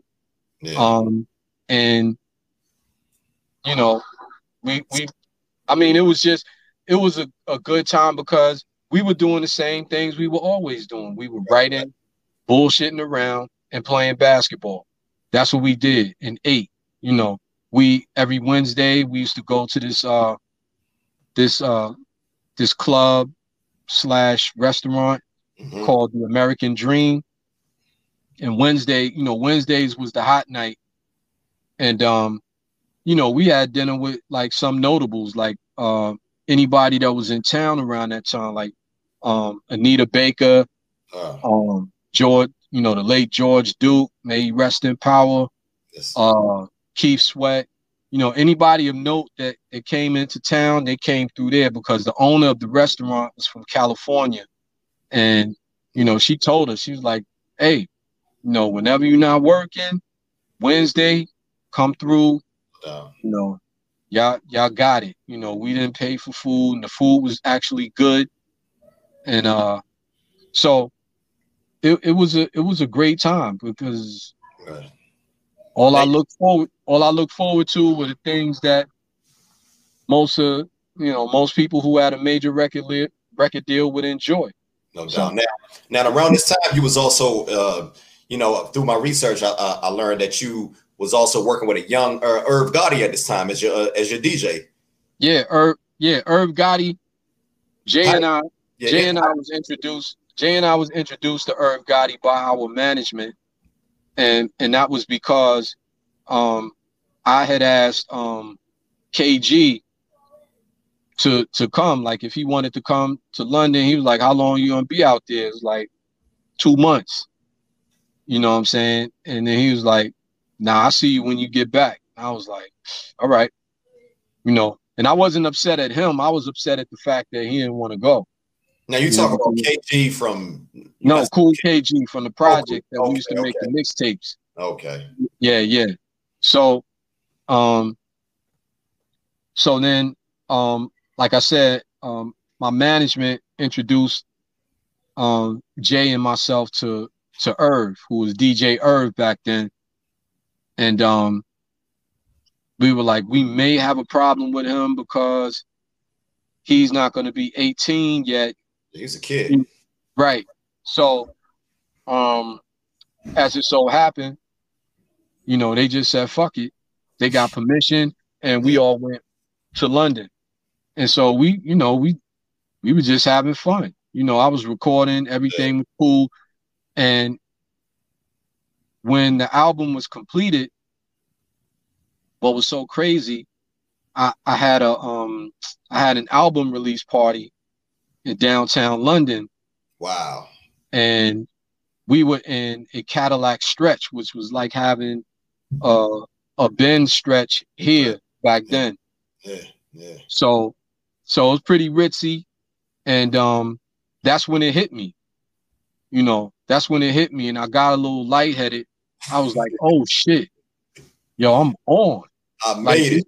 Yeah, like even though there, you know, there's a lot of road to, to travel, but I was like, yo, I'm fucking I'm on. Now, did, like, it, did, it, did it feel like it, it, it happened overnight, or you know, because you put in a lot of work. You know, a lot of us we you know we see artists, and it seems like they just pop up, they overnight mm-hmm. But did it did it did it feel like it just happened overnight? Uh, nah, nah, because because in the midst of all of that, you know, I watched a lot of my uh contemporaries, you know, blow up, get deals, you know, um, not not to the magnitude of, of my deal, but receive deals. And um, I started, you know, after a while, I started feeling a little left out. You know, when you're talking about like, um, you know, Dana Dane, Just Ice, you know, mm-hmm. we were in we were in MC battles to, together uptown. Right. And then right after that, like these dudes get deals. I'm like, yo, what about me? Yeah, like I won, I won the contest. And you, you know what I'm saying? Nightmares come out. yeah, yeah. And then Latoya with, with Just. Yeah, yeah. And um I was like, damn, I won the fucking contest. Like, y'all not y'all, y'all ain't fucking with me. You know, it was one of those things. But anyway. Um, do you um, feel like you feel like that that was a pro- uh, probably contributed uh attributed to you not being a part of like a collective. Because when I look back at like a lot of those uh, groups or a lot of those artists, they was part of you know collectives like you know BDP and you know you got um you know uh, uh Kool G Rap and that whole Juice Crew. You know, do you feel like that probably played into you know? Nah, nah, because these guys.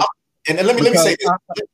let me say this real quick because I'm looking back like 2020 hindsight. I'm looking at your album and then I'm looking at the albums that was out around the same time and it's like I can't I can't just say th- those were better that was better music. I can't say like people make it seem like I don't want to say people make it seem like but I just don't feel like history tells the whole story as far as where you belong in the uh uh the the the the the Mount Rushmore of hip hop around that golden era. I don't think people I think people we need to include those first two projects when we talk about uh, you know, that golden era of hip hop. No doubt, no doubt. And I, I I firmly agree. So I feel like it wasn't that because um you know Dana Dane's affiliation was um you know the Kangol crew. Kangol crew, yeah. Um and in, in which um Slick Rick was a part of. Um I don't think so much as far as business. I think it was more so because ironically, um you know, JP Edmond was managing Dana Dane, and now you know that was uh an affiliate of Fresh Gordon. Fresh, yeah. And then you had um Just Ice, like there was no there was no crew or anything like that. It was Just Ice and the uh the um DMX, the um the beatbox DMX. You know what I'm saying? Yeah. You, you drawing a blank, right? No, no, you got you got me there. You finally, yeah, I am. I, I don't know that one right there. nah, yeah, you research with Just Ice. Well, you got I know, I know Just Ice, but I don't know yeah. that. The only DMX I know is Earl Simmons. Exactly, exactly. But yeah, there was a there was I'm a DMX. Even, I'm, I'm not even go front. You got me right there. yeah, there there was a DMX. Um, there was a DMX. Uh, he but he he didn't rhyme. He was um you okay. know, he was a beatbox cat. Gotcha. So, um, so yeah, damn, I'm losing my train of thought. There's so much shit. No, uh, no, I was just talking about, you know, um, you was you was talking about uh, we were talking about that time of putting that uh, that project together and you know Irv Gotti, you know, mm-hmm. being know, um, you know, working with Irv Gotti. Now, how, how was it like working with a young Irv Gotti? You know, what did you see in him? Did you ever realize like this brother has the potential to be, you know, this producer slash CEO? You know, did you ever mm-hmm. see any of that shit from him? Honestly, honestly, uh, no, not until uh, not until a little later. And I'm yeah. not saying that in an insulting type of way because it, it was it was just more it was just more organic because mind you, I was already sort of disappointed the fact that KG didn't want to come, right. you know, to London with us. Then it was the whole thing like, okay, we got this guy Irv. Fortunately, we all vibed instantly. You know what I'm saying? Everything, you know, everything was all love. And so it was a vibe. Gotcha. So that was easy. And but um but Irv didn't really do any scratches on any cuts or scratches on on the album. Mm-hmm. Um, he was there for support and in case anything came up, you know, um, we got a DJ. Okay. You know what I'm saying? So um that was that. I mean, later on, you know, we started seeing the business mind of Irv. Okay. Um, you know, his his ideas, um, how innovative he is, you know, we started seeing that, but. Initially, and he did it basically how you would you would expect to do it. Right. He, you know, he utilized the um the concept of two ears and one mouth. So to listen twice as much as you speak. So he was in a, in an observe observant like a sponge, um, like a sponge. Right. He was just soaking up game. Yeah.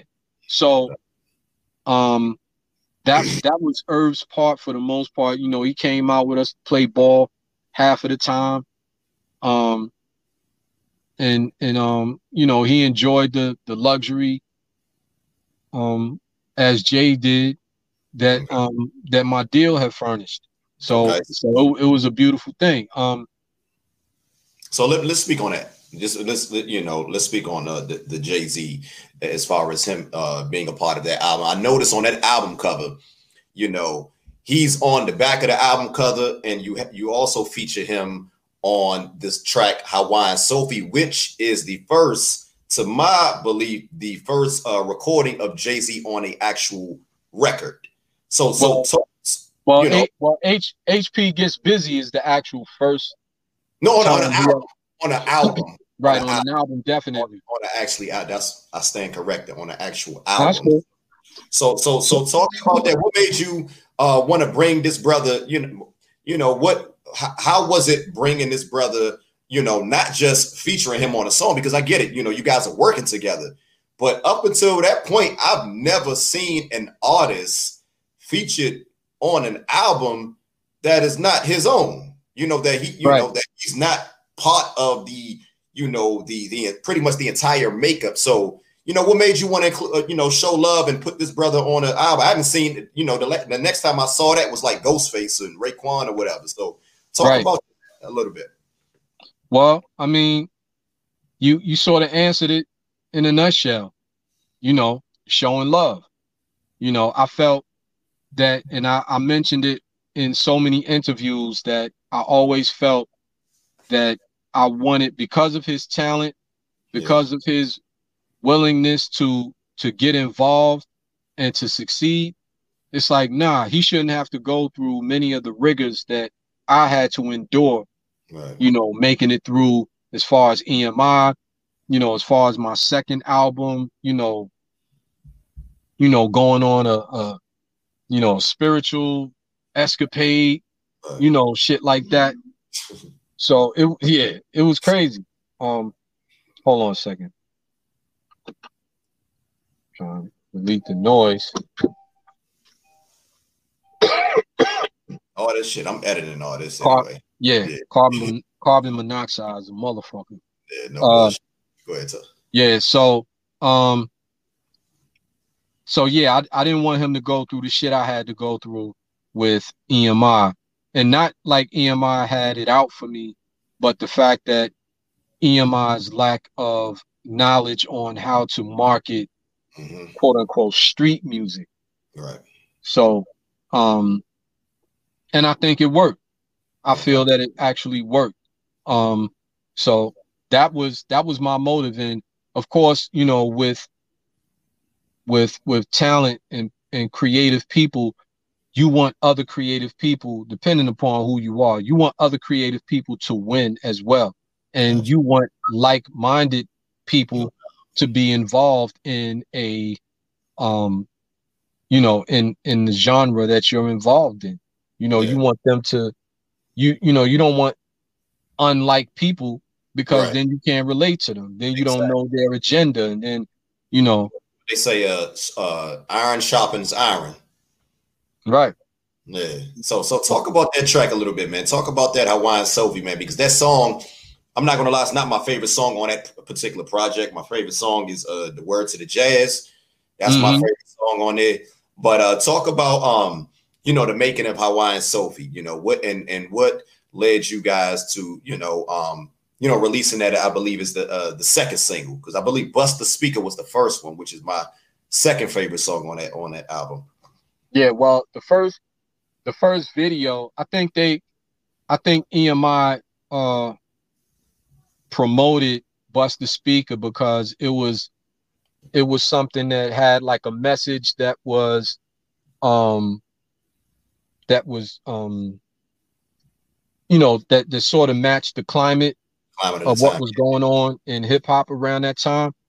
So um I think that they you know they did to the you know for the DJs and stuff they did bust the speaker but as far as the visual Hawaiian Sophie was the first visual. And so the the whole concept behind that hawaiian sophie was actually the rhyme.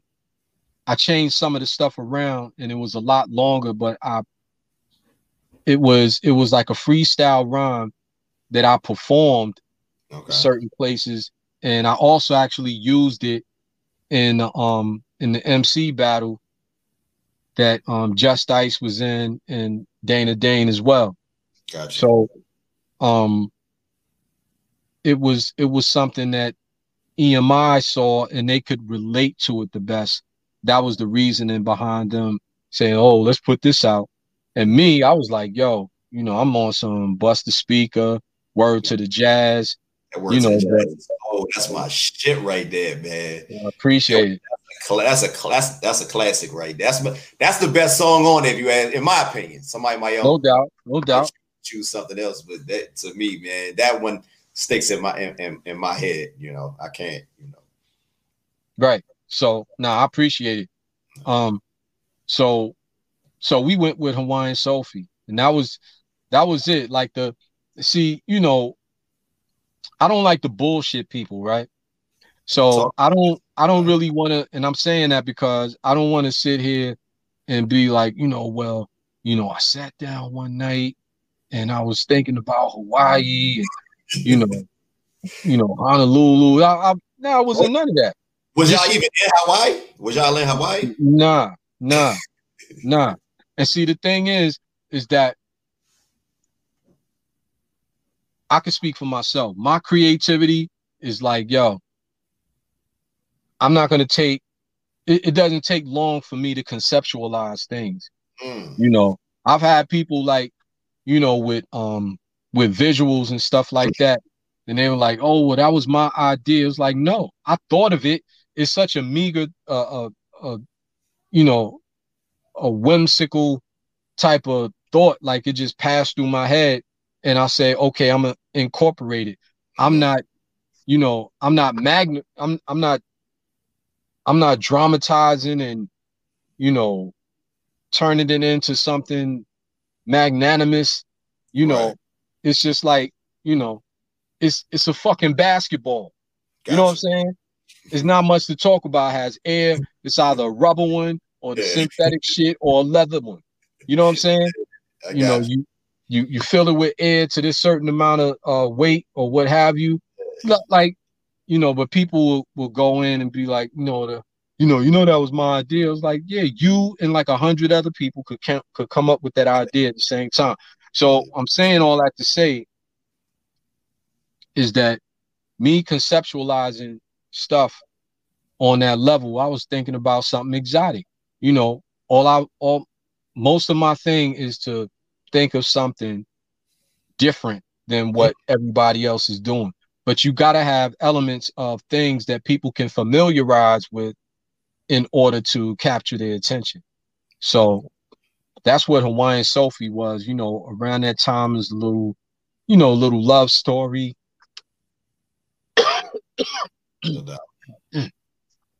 Um, the little love story thing, and um, you know, the happy ending. You know what I'm saying? The little ingredients that's necessary. You know, okay, people can digest that. So that was that was the whole creative process behind that. Everything else, a little comedy, you know, shit like that. No doubt, no doubt. So now, you know, when you think back at that song, do uh, is that something, you know, because I, I, I, when I think back, like I think a lot of people, you know, some people have like it's, it's split opinions about that song, you know. But when I think back at the time, I think it fit right in with what was popular at the time, you know. So is that a song that you, you know, I don't want to say it like you know, if you can 2020 hindsight do it all over again, would that have been a song that you would have released as a single, or what would yeah. you have released? Because yeah. I, I think it's a dope track. It's not my favorite song on there, but I'm looking at the music that was released around that time. I can't say, you know, that's a. I think that song. It, it, I think it was a, a, pretty dope track, man. It's a, and yeah, I think yeah. worthy I, I, agree. I, I agree. think worthy of being released as a single. Mm-hmm. I agree. And um, had I or if I had yeah had I the opportunity to um to change what happened, like I wouldn't. That's what's I up. wouldn't. I'm good. I'm good with it. You know. That's what's, that's what's yeah. up. So, so look, let's move on to the second album. You know, I want to talk about this is this is when I noticed on the second project, it seemed like I hear, you know, I hear the growth.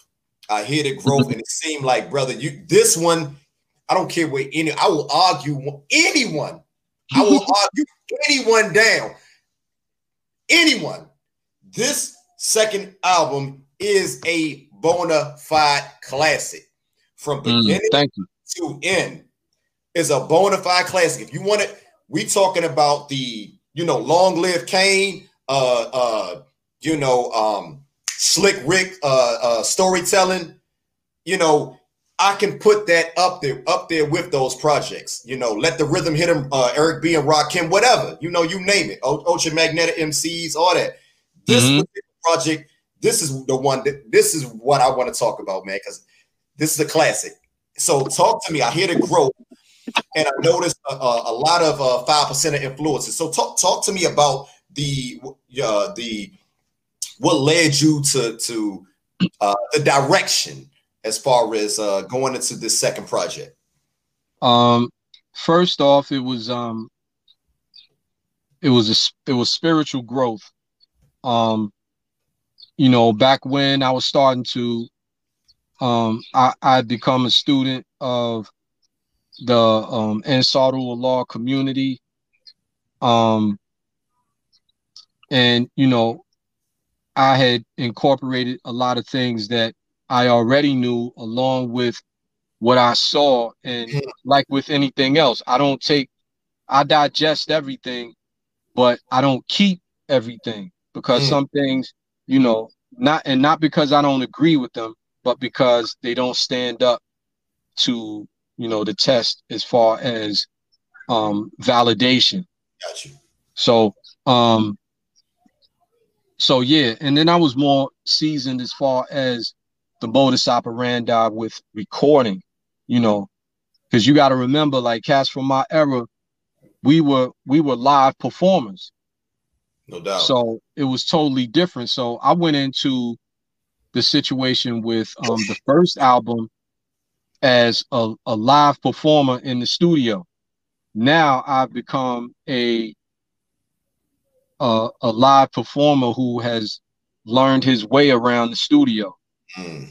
So the sound was different. Um, my projection was different. I understood how to, um, you know, of course, because we had. I'm shaking my head because I'm just listening. I'm I'm listening. I, I can hear the, these songs in my head, man. These classic. That's why I'm shaking my head because this. Oh. Keep going, brother. Keep, go ahead. Talk, talk. I'm sorry. Okay, okay. It's cool. It's cool. So you so I, I learned certain things with vocalization to achieve certain uh, outcome yeah. as far as that because it's definitely not the same as performing live on stage. So so that as it so happened, that was it. Um, you know, more knowledge, new subject matter, the times were changing. Yeah. Um, so you know, between the Ansarul Allah and the um you know and and you know the five percent uh doctrine that you know I've always been a, a affiliated with in some form of fashion. Okay. Um, it it enhanced you know it enhanced my my lyrical repertoire. You know what I'm saying? No doubt, no doubt. So, you know, on that particular album, man, you work with you know Prince Paul, you work with you know Chad Elliott, man. But you, you know, again, you you handle a lot of the uh, the production yourself, man. So do you feel mm-hmm. like you you you also became a, a, better producer? Because I feel like, man, mm-hmm. that album, man, is some of your some of your best production work. You know, in my opinion, you know, like I said, you got a lot. Of but I, I, just I don't I just love that album, man. I can't I, I love it. I appreciate it. Yeah, I, I um, you know, and you you learn from others as well, and um, you know, we we were just a bunch of creative guys just learning from each other, teaching one another, you know, and it, it was it was great, you know, and you know that I was, you know, to this day I'm I'm a student of the game. You know, I I won't relegate myself to, you know, well, this is how we did it in 95, you know, shit like that, you know. That's, you know, um a wise man told me, you know, when you when you start maturing, mm-hmm. you know, to sit still, that's when you start rotting. You know what I'm saying? So you got to keep moving, and it's not just a physical thing; it, it's a, a, psychological thing. No you know, you have to keep keep moving, elevating with whatever you think elevation is. Like move forward. No doubt. So look now around this time, you know, you like I said, you have uh, Eric B. Rakim, you got Kool Moe Dee, you got LL. Do do do you feel did you feel like at that time that your album, that particular album, deserved the the, the acclaim that a lot of these other albums? And what do you, how do you feel about that? Like to this day, you know, now we talking about uh, 31 years later. Of course, of course. I mean, you know, if I didn't think so, then I wouldn't deserve it. You know what I'm saying? But um, but I also I'm a realist, so I understand that EMI did not have though they had the they had the financial uh you know they had the finances in which to propel my music to a certain point, it was more strategic with um, hip hop music around that time. You had to, you know, and, and like they say, it's not in a lot of business, it's not what you know, it's who you know.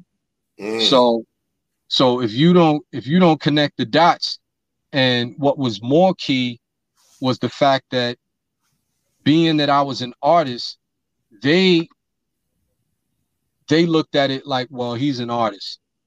He don't know how this shit works. But I did know how it worked because I am hip hop. Right. I am b-boy. So I know how it works, but they're corporate. So they'll be like, you know, okay, you know, you go over there and sit down, you know, we got, you know, we got refreshments for you and you know, we're gonna treat you like an artist and you know, cater to your whims and your delicate feelings and all that shit. Like, and I'm not that. I'm like, yo, I want to get to the business, you know.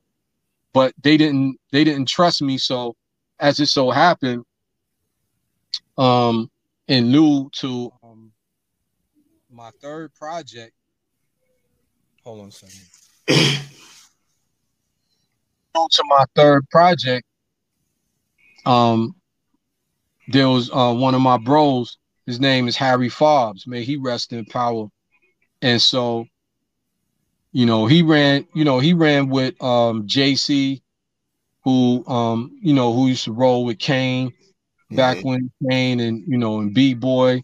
Right. Um. So, shout to all them brothers, and so, uh, so Harry was like, "Yo, what they doing up there. He's like, yo, they they not they not doing your project right.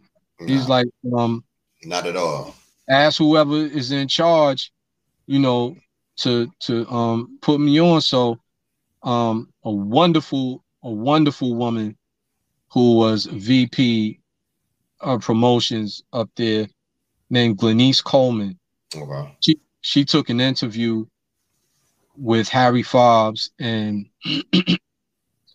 and he and she hired him and unfortunately he transcended i guess about three or four months afterward okay okay so now, now i feel like that would have changed it would have changed a lot of things because he and i he and i rolled out at least three or four days out of the week right and and with projects coming up it probably would have been like fucking seven days a week no doubt I'd you know he'd have been in my face like, yo, we got to do this, and yo, I'm gonna call such and such and blah. But yeah. So it did did EMI did EMI did they have like? Cause I know a lot of labels back then, you know, like Atlantic, Arista, you know, whatever. Capitol, they had like a black division. EMI, you know, because I know yeah. Capitol, Capitol had a black division, and now you know with EMI being a uh, what do you call a uh, like you said a sibling label? I think you said you yeah, right now I think it's different. I think that um they are both under Sony. Oh. But back but back then, yeah, but back then it was uh EMI and Capitol were sibling labels. And also um it they had they had a black music department, which now of course, like I said, they call it the urban, urban right. music department. But mm-hmm. they called back then they actually called it black music department. And they had one it's just that number one, I was the first rap artist ever signed to EMI. Right. So they didn't know they didn't know the lay of the land. And on the flip side, they didn't really trust me enough as an artist because of their their programmed understanding of right. what an artist is. They didn't see an artist like as what we know of today, like we're entrepreneurs. Mm-hmm. We're, you know what I'm saying? We're executives. They didn't have you the know, foresight. Huh? They didn't have that that foresight. Right. They didn't have the foresight to see that, you know, that we we were innovative in our own right because we got to that point.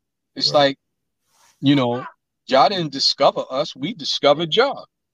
No doubt. So no doubt. yeah, so um it was one of those things, and I don't hold anybody at fault. It's just how things turned out. You know, the intention to do the best that they could do was there, you know. And and I I gained a lot, I learned a lot, and I prospered a lot, you know. No doubt. Now at, at this time was was you know was Jay Z where you was Jay Z trying to because he was unsigned. You know here you mm-hmm. are you, two albums in, but he's still unsigned even though he he's featured on three songs on um you know on your on your second project. On to your soul. To your soul. Yes, and and, and and and talk about you know uh, that that particular album. I want to talk about that originator. You know before we move forward, like, like talk about that song because I feel like man, that song should be held and like, do they have like a song? Don't they have like a song registry for like, you know, like some of the greatest, uh, most innovative songs of all time? I feel like that should be entered into that. Yeah? I saw I saw something a, a few years ago. Um, I don't think it necessary. I think well, I think one of the reasons why Jay Z and I were were added in that um, in this category is because of the originators. Um, they, it was the top top duos in hip hop or something like that. That's on and, right there, man. That's a time. Yeah. Um, talk talk about and that. I and I think I think because of that, we were like number one. Nah, I think we were number one, and um, I mean, the originators was a song. I mean, it's revolutionary because nobody had done anything like that before. Facts. Um, facts. And it was a mix of some real cultural, mm. you know, cultural diaspora shit. You know what I'm saying? Right. Along with you know the, the the stylish spit game and the music, and I, I love the aesthetics of it. Like not just the music, like sonically, but when I look at the, the visuals, man, it's just like here we are 30 years later, 31 years later, is it, it, it stands out amongst a lot of the songs that came out around that time. Like I really feel exactly. like it was way ahead of his time. Exactly, and thank you. Um, yeah, that, that's that's that's all I can say about it. It was just revolutionary. Um, uh, again, it was around that time, you know, and Jay Z and I, we were, you know, I was telling him about, you know, my sophomore project, and you know, we were shooting around ideas. You know, it wasn't a big right. to do, you know, just because we always just chopped it up. Mm-hmm. And he was like, you know what? He was like, yo, we should do a whole song. We're doing like the triplet style. You know, that that was yeah that and and see he's he's the he's the concept guy. Me, I'm like I'm I'm I mean I'm not taking nothing away from myself, but you know I give credit where credit is due, and I'll I'll need for this shit to be documented because it's not an issue over like well who would take credit for this who would take credit for that but it's important for the facts to be known exactly. you know as far as as far as being the originator I am the originator of the triplet style. That's, I mean, that's facts, you know, and you can call Jay Z and I the originators, and I gladly accept that because when before we did the song, it was his idea right. to like, yo, let's do that through the whole song. Yeah. You do a verse, I do a verse, yeah. and and let's go at it. And I was like, bet. Do you do you feel like you know with that that that particular style, like you know, because a lot of artists, you know, I don't want to say a lot of artists, but well, well, I might as well. I can say quite a few artists came after you guys, such as Das EFX, Few Schnickens, that kind of ran with that style. Do you guys feel like you were just were just too far ahead of your time? Um, nah, because I feel like if we were if we were that far ahead of our time, it would not have existed. The reason why it existed is because it was time. And the purpose is so that now you can see how far advanced it was. Okay. The purpose of it was to present something that far advanced and for people to come behind it. And whereas you have to this very day, everybody's everybody's doing it. But right. once you say like, yo, y'all don't give homage to to Jaz-O and you know, and Jay Z, you know, for the for the triplet style and for doubling up and this, that, and the other. And a lot, a lot of people do. But most of the people who do are the people who, when it comes to like when I'm and I'm speaking about artists, when it comes to their personal interviews, right. A lot of times you won't hear our names in reference to that. Exactly. You know what I'm saying? And to me, that kind of sucks ass because, you know, you know they know. Like, come on, man, y'all, yeah, y'all, know, y'all know invented this shit. Stop playing. Stop right. playing. Because in my because in my presence, I man, I've I've had so many of these cats talk to me and be like, "Yo, man, what y'all did, man, what y'all did was revolutionary," and blah blah blah. And then they get in front of the camera and catch amnesia. I mean, yeah, and and I'm and I mean I get it to a point because it's like shit. We in business at the end of the day, and it's like the fuck I'm gonna do and, and put the spotlight on over here when you know I, I I make my I make my money and I put food on my table with having the spotlight on myself. I get that, but they don't understand. They don't understand the universe. Like they they doing themselves harm Mhm.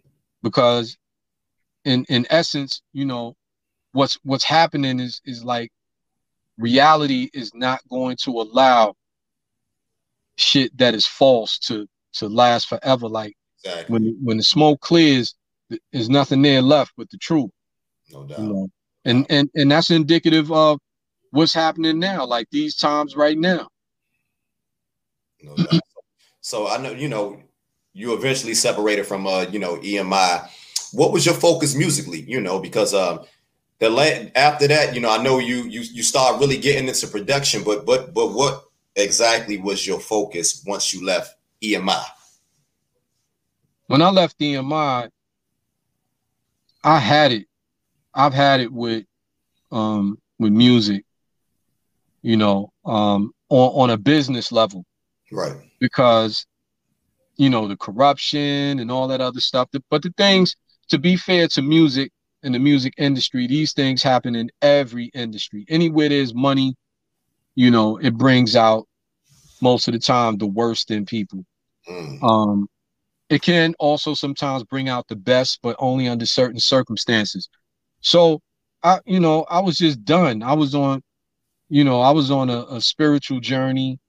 You know i wanted to learn more about you know um creation you know i was into everything from quantum mechanics to you know what i'm saying to to all different denominations of religion No doubt. um, you know, learning who is who, piecing things together, finding all the commonalities and all the differences so that I can discern, you know, and get to the truth. Let me get to the facts, you know, and I found out many things. And in that process, it allowed me, along with Jay Z in my ear, to come back to music and, you know, and start, you know, and I came back to New York in about I guess it was like 93, 94. You know, I was it was hardship. You know, it was hardship. Um, I remember uh getting off the plane at Kennedy Airport um from Atlanta and as it as it turned out, like I didn't I didn't even have anybody's number who could or would readily pick me up. And let me tell you, when I say hardship, like I'm not ashamed to say it. All I had, all I had was my clothes, my bags, and my black ass. That's all I had. Real shit. Yeah. Yeah. And I did fortunately have a cell phone shit. So I did. So the only number I had, and fortunately his number was the same. I called Jay. I called Jay and he came and he had um he had he had a lady friend with him and he was like and it was around 10 p.m. Yeah. He was like, Man, I'm gonna tell you, if it wasn't you, somebody else they would have had some they had to find some other way to get to wherever the fuck they was going. And I was like, Hey man, I appreciate it, man. I love you. And he and that's what he's, he's like, you know, I love you.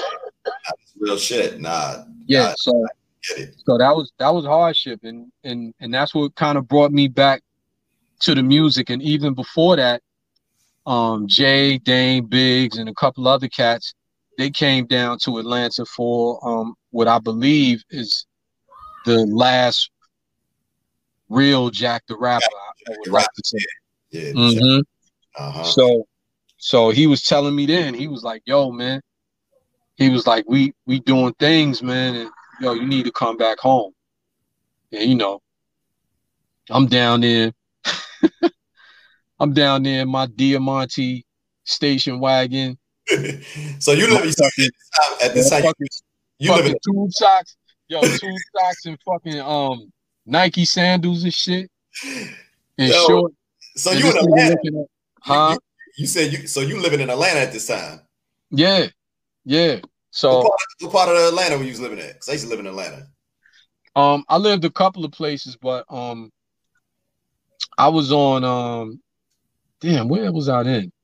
I know this At year. first, when I when I first got there, I was on Edgewood Avenue. You know exactly where that's at. Mhm. And then um then after Edgewood, The west side. yeah, I moved out to um I moved out to Stone Mountain and I was on um one of those 2000 streets named Stone Mountain Industrial Boulevard, Stone Mountain, whatever, you know what I'm talking about. And there's Stonecrest Mall and all that. Uh I have no idea. man. I have no idea. So go ahead. You so so talk about that because you know uh what what I do my do my um you know my my research you know you guys were um at, at one time you guys were going to be a group you know uh so talk about that talk a little bit about that like you Jay-Z what how did that come to almost happening Um, it was happening because we we had all the ingredients. You know, we had three dope MCs. Um, we had an ambitious individual named Dame Dash, and we had, you know, we had three producers who were at the top of their game. and the third When- MC is Sauce Money I got it Right. right. go ahead So we had DJ Clark Kent, who's an excellent, excellent producer. Um, Ski Beatz, who who was at the top of his game for a long time, Yes, and myself. yes sir You know what I'm saying? So so yeah, so um I also want to tell you like I I left my cord and I got like 15% That's left on my battery. Good. I got like two cars left. All right, all right. yeah. So talk about talk a little bit about that. You know about uh you know what happened with that that situation. You know how come that situation didn't work out? Well, it was because um because of because of Dame's lack of experience as far as being a manager um Sauce and then myself we were sort of hesitant to sign a management agreement with him Okay. and you know, some people say, "Oh, that was a mistake because this is that and the other." I was, and I don't see it as a mistake. I just see it as a choice that we both made, and I saw that um, it definitely motivated Dame to do do his damnedest, but Right. also, you know, you see certain signs, and and I'm not to, and this is not to discredit Dame in any form or fashion. Mhm. We just made decisions Right. and that was a decision and to be honest with you i was in it but i still wasn't really in it because uh it was a gift and a curse like everything up until i guess like 92 93 everything came easy for me. Right. you know what i'm saying? The deal the the accolades you know the preferential treatment all of that came so easy to me that when it didn't come and it didn't happen you know i didn't readily i didn't readily accept any of that shit. You know i was like you know i was on some y'all don't know the fuck i am? Y'all don't know what i do? You know what i'm saying but Yeah. that's that's when you know that's when when life slaps your ass in the face Yeah. and you start understanding that 15 minute concept. You know what I'm saying? And the only thing, the only way you can rewire that shit is to get on your Grizzly Super. You know and what I'm saying? What you did. So talk about a little, talk a little bit because you know you you went on produce for Group Home. You on that Reasonable Doubt. You know mm-hmm. what was that like? What was that like, man? Just getting back in the mixing, man. You was and, and getting busy. Yeah, well, and I mean, I was fortunate. I was fortunate that somebody I brought to the game and and you know taught a lot of things was in a position and right. had you know had a, a deal and was innovative enough to do something outside of what most artists would do. Mm-hmm. You know, he wanted his own shit. And between him and Dame, and I do have to say Irv Gotti as well. Right. And I, I do give credit to Irv Gotti. I feel like for all intents and purposes, he he sort of brokered that whole situation, you know, after the the few singles with, you know, the couple of singles with priority, gotcha. you know, as far as Rockefeller with um Def Jam. So um, so uh, like I said, it was it was a decision.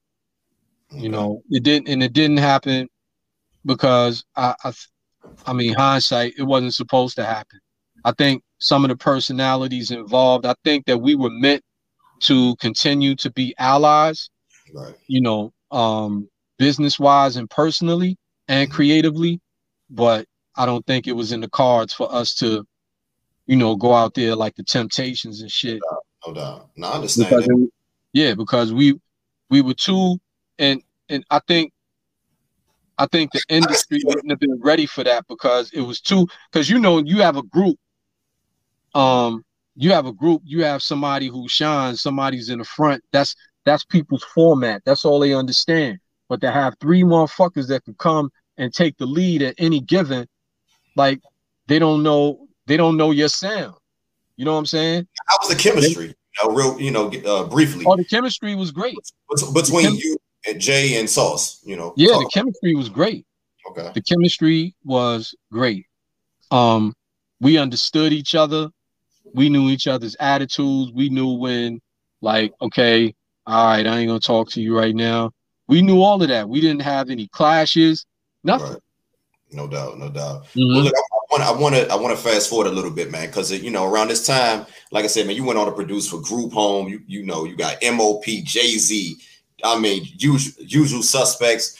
Sauce money, sauce money. The list goes on. I mean, classic cuts, man. But I want a song I want to talk about that I wish would have got more push, man, and, and I wanted to see something uh, come from that. Was the, the track waiting, man? What happened with that? Oh man, it was simple. It was just a it was just a matter of it was just a matter of um I had signed a, a single deal with a record label. It was just too many hands in the pot. Put it still, had, single, still had single deals at that time. Yeah. So it was a single, so it was a single deal. Um it was a co-sign with myself and D&D Studios who had created D&D Records. Yeah. And us as a partnership had a deal with um oh what's the name it was um I, I don't I don't that shit is so far from from my my reality that I, I don't remember but it was the same label it was the same label that um, Jay Z did that I can't get with that single. And so, and then that guy, you can probably do the research. Um, the owner and president of that company, his name was Will Sokoloff. Okay, definitely go Um, and he had a distribution deal with Priority. Gotcha. So it was a thing where it's too many hands in the pot. Um, uh, Will Sokoloff, he he had a little bit too many things going on. He was a good guy, but he had too many things going on, and I don't. We we just didn't. Uh, you know, I had the video as you saw yeah. and everything. It's Jay, just uh, Jay all all them in the video. I remember that. Mm-hmm. Mm-hmm. So it just it was just a situation where it's like it wasn't marketed like yeah. His level of promotion didn't include radio, and radio was prevalent around that time. Definitely, definitely, no doubt. So, no doubt. so right. look, mm-hmm. Nah, so look, let's fast forward again. So here we are, 98, man. This is the time I think a lot of people are getting re got reacclimated, you know, got re, you know, uh, introduced. I'm sorry, reintroduced to uh uh Jaz-O as a rapper. And I'm talking about that song, you know, Jigga, Jigga what, Jigga who on the uh the uh, volume two. So talk to me about linking mm-hmm. back up with Jay-Z in 98 and putting out this legendary classic, even with you know, with Jay, he said he admitted, he said, man, me and my nigga Jay, we invented this shit. You know, what, what was that feeling like, you know, coming back to link with your brother and and putting this classic uh song out, man? Oh man, it was refreshing. It was refreshing and you know, because his name in hip hop was so prevalent or became so prevalent, it was validation. You know what I'm saying? No it was validation and it was a sign of respect. It was a sign of uh, uh, uh also a sign of homage. No and um yeah, it was great. Um I have, you know, I have a book um that's going to be a volume in a series of seven volumes mm. and it's called Universes um the literary science of Jaz-O and where I highlight um my landmark verses. I do one per I do one per volume.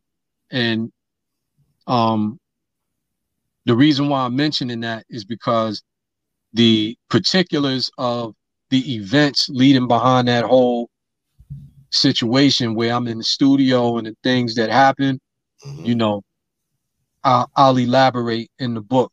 No doubt. But I will say that yes, definitely, it was definitely validation.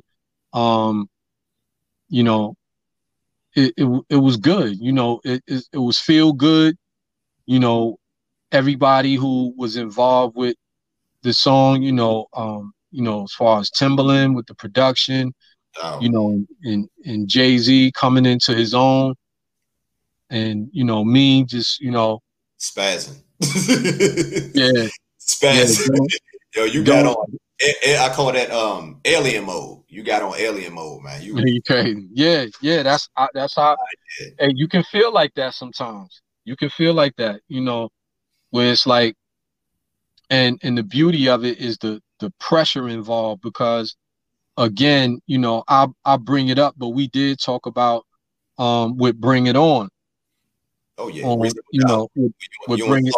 You want you yeah, Jay. Mm-hmm. And and um you know, and they they did the the normal um, putting me under pressure. You know, they already had their verses on the song, and it was oh, like, man. oh shit, yeah. So it was like, all right, um, we went D and D, like yo, come, yo, come meet us at D and D, and I thought we were gonna sit there and hash it out, work together, and it was like they were already done. So I was like, wow. Yeah, yeah. So they was like, yo, we need you, we need you to write the joint put it together. So yeah, so about an hour, an hour later, I you know I, I wrote it and laid it. So I, so that's that's how that happened. That's and then and I'm saying that to to go forward. I will give you this much that um the same thing happened with uh with nigga what nigga who um you know they called me into the studio and um you know, he laid he laid his verse. He already had a verse and so on and so forth. And I'm sitting there writing, sitting there writing, and then I go in there to do a sound check. So I run through the whole thing. Okay. And that was my first take. So the sound check that you hear, wow. The sound the, or the sound check that I did, that's what you hear on the record. Um, but that shit was a uh, one shot, one kill. One shot, one kill. Jesus Christ, man, that's amazing, man. So you know, you know, after that, you went out uh, putting out uh, the Kings County project, man, with your with your with your crew, uh, mm, Mobilare, Mobilare, mm-hmm. man, which I think was very very underrated back in tw- uh, 2002. But you recently released uh, the warm up in 2020. So, you know, two things I want to ask you before we get out of here, man. Talk about this uh, this recent project, the warm up, and talk about uh, you know, like ageism in hip hop, man, because you know listening to you, brother, you still sound youthful, man. You you you. I don't hear any you know breakdowns and, as far as your lyricism and, and, and as far as your, just your your delivery your energy man so, so talk about that uh that that, that warm-up project man from last year and uh, uh talk mm-hmm. about you know what you, how do you feel about ageism in hip-hop man? Because i feel like our culture we the only culture where if you get over a certain age you know you you, you know I'm, I'm in my 40s and people i feel i feel better now than i did when i was in my 20s so so talk about that a little bit. I mean, well, first off, you know, they they program us to do that because now they have this um assembly line version of uh music production and distribution. Facts. Facts. You know what I'm saying? They want to keep it going. They don't want anybody to last more than two or three years. Mm. So that that established that. So when you doing a certain thing, they like, oh, what you doing, son? You like 40. You too old to be rhyming. Yo, old rhyming ass nigga. You know what I'm saying? Yeah. But my thing is, and and I I can agree to some of that, but at the same time, I'm saying if you if you 40 something and the way you used to sound, you're just uh, a weak version right. of what you used to be then maybe you should consider like you know doing something else right. but or the content, or, the, or even the content. Like I, your right. content is is is mature content. It's fly content. It still sounds cool, Thank but you. it's it's mature. You know what I'm right. saying? Right. So I feel like I I feel like straight up and down, like if you still spit the flames and people concur, gotcha. then by all means let let it fly. You know what I'm saying? Like, you know, if I couldn't if I couldn't perform like and I I think the biggest test for me was uh um, the latter part of um, well, not the latter part, but in 2019, I went out on tour with Eric B and Rakim, and um, that that was a test because before then I hadn't been on stage for that long on my own in years. I mean, we talking about maybe 25, 30 years. Shit. So yeah, so basically that was a test for me because I was like, yo, how am I gonna last as far as my vocal texture? Am I gonna get hoarse mm-hmm. and, and sound fucked up? Right. Or am I gonna, you know, you know, my, my my breath control, is it gonna be the same? Because my endeavor always is for my shit to sound as good or better live than it is on record. That's so so I definitely, you know, I, I keyed in on those things. And I have to say, I passed the test you know, and many people would concur. So, um, so yeah, so the the the project, the warm up, it was a a celebration of that. You know, it's like, nah, you know, they want it. You know, I ain't gonna come at nobody, you know, um, hard body, you know, intimidate. I ain't trying to scare nobody, but I'm gonna give it to them. No doubt. I'm gonna give them that flame and let these niggas know, let the world know that Jaz-O still got it. I still yeah. got it. I ain't never lose it. Miss a um, beat. Yeah, and I and and that's that's where I go with it, whether it's production or the spit game. And so um that's that's just how I feel. And and it's still out there. We did the first visual, you know, um it was slow rolling. We had to become creative because of the um you know, because of the uh you know the coronavirus situation outside. The first, the first was was the Marcy, uh, the Marcy track, right? M A R C Y, yeah. Yeah. So so the visual is out now. We got it on YouTube, Apple Music. Um, we're gonna we're gonna expand into other platforms, and um, you know, I'm already contemplating the um the treatment for the next one. Okay. So yeah, um, and well, and that's all that's all a part of the the growth aspect on um adapting to the new playing field of mm. this digital music game. I got you, brother. Nah, man. Well, look, brother, it's been an honor having you here on the uh, the platform, man. We here at the BTG podcast, man. We know um we we know a legend when we when we see one man and, and it's it's just we just so thankful man that you took time out of your busy schedule to sit down and chop it up with us man and, oh, um, not a problem. Nah, man. You know, I would love to do this again sometime in the, in the, in the future, man. But uh, you know, is anything else that you you got going on uh, as far as music? I know you mentioned a book. You know, anything before we get out of here, anything you would like to add? You know, any uh misconceptions, so to speak. You know, that you would like to, you know, because I, I like I said, man, this this is my tribute to you, brother. This is my tribute uh, to your contributions to to to, to hip hop culture, man. And I don't want to just be talking about the whole Jay Z questions all day. I, I want to. Right, that's, right. My, that's my disclaimer, man, because I feel like you have your own story, and your story needs to be told, which is going to be told, like you mentioned. So, is anything you would like to add before we get out of here, brother? Um, yeah, I don't really, I don't really too much chase like misconceptions. I mean, people gonna find out or they not. Like that don't, So, that doesn't determine my moves. gotcha. But um, you know, I definitely I'm just gonna keep moving forward, man. Like I'm enjoying what I do, you know, and and wonderfully I enjoy it the, the same way I've enjoyed it 30 years ago, same way I enjoyed it 40, 45 years ago. You know, I like putting I like I like laying it down. I love, you know, I love creating, you know, I'm I'm in, you know, I know it sounds weird, but I'm in love with my own voice. You know what I'm saying? that don't and- sound good. You know what I'm saying? And, and, and it's cool. Now I don't, you When you- know, I'm not a talker. Don't get me wrong. And I mean, we we've been talking for a long time, but I'm not a talker. But when it comes to the spit game, you know, I let it go, and however and how long it needs to go down, like that's that's not a problem. And you know, and I'm gonna make. I got something for everybody.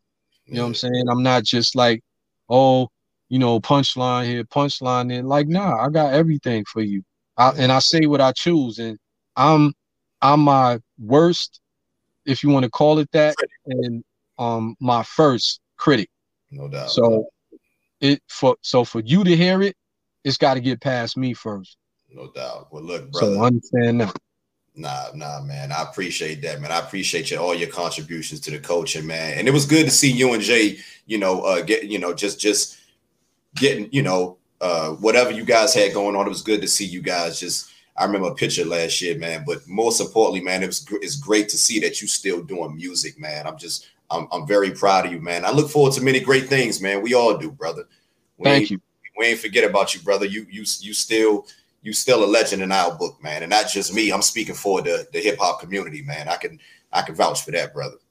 Thank you. Much appreciated, man. And um, yeah, um, get in touch with my peoples for all the particulars, man. And it's been an enjoyable, um, enjoyable conversation. No doubt, no doubt. You know. No doubt. Well, look, this is the Bridging the Generation podcast. I'm your host, Malaka Reef. man. We about to sign out with the one, the only, the legendary Jaz-O. Hey, peace, brother. Thank you for your time, man. Peace.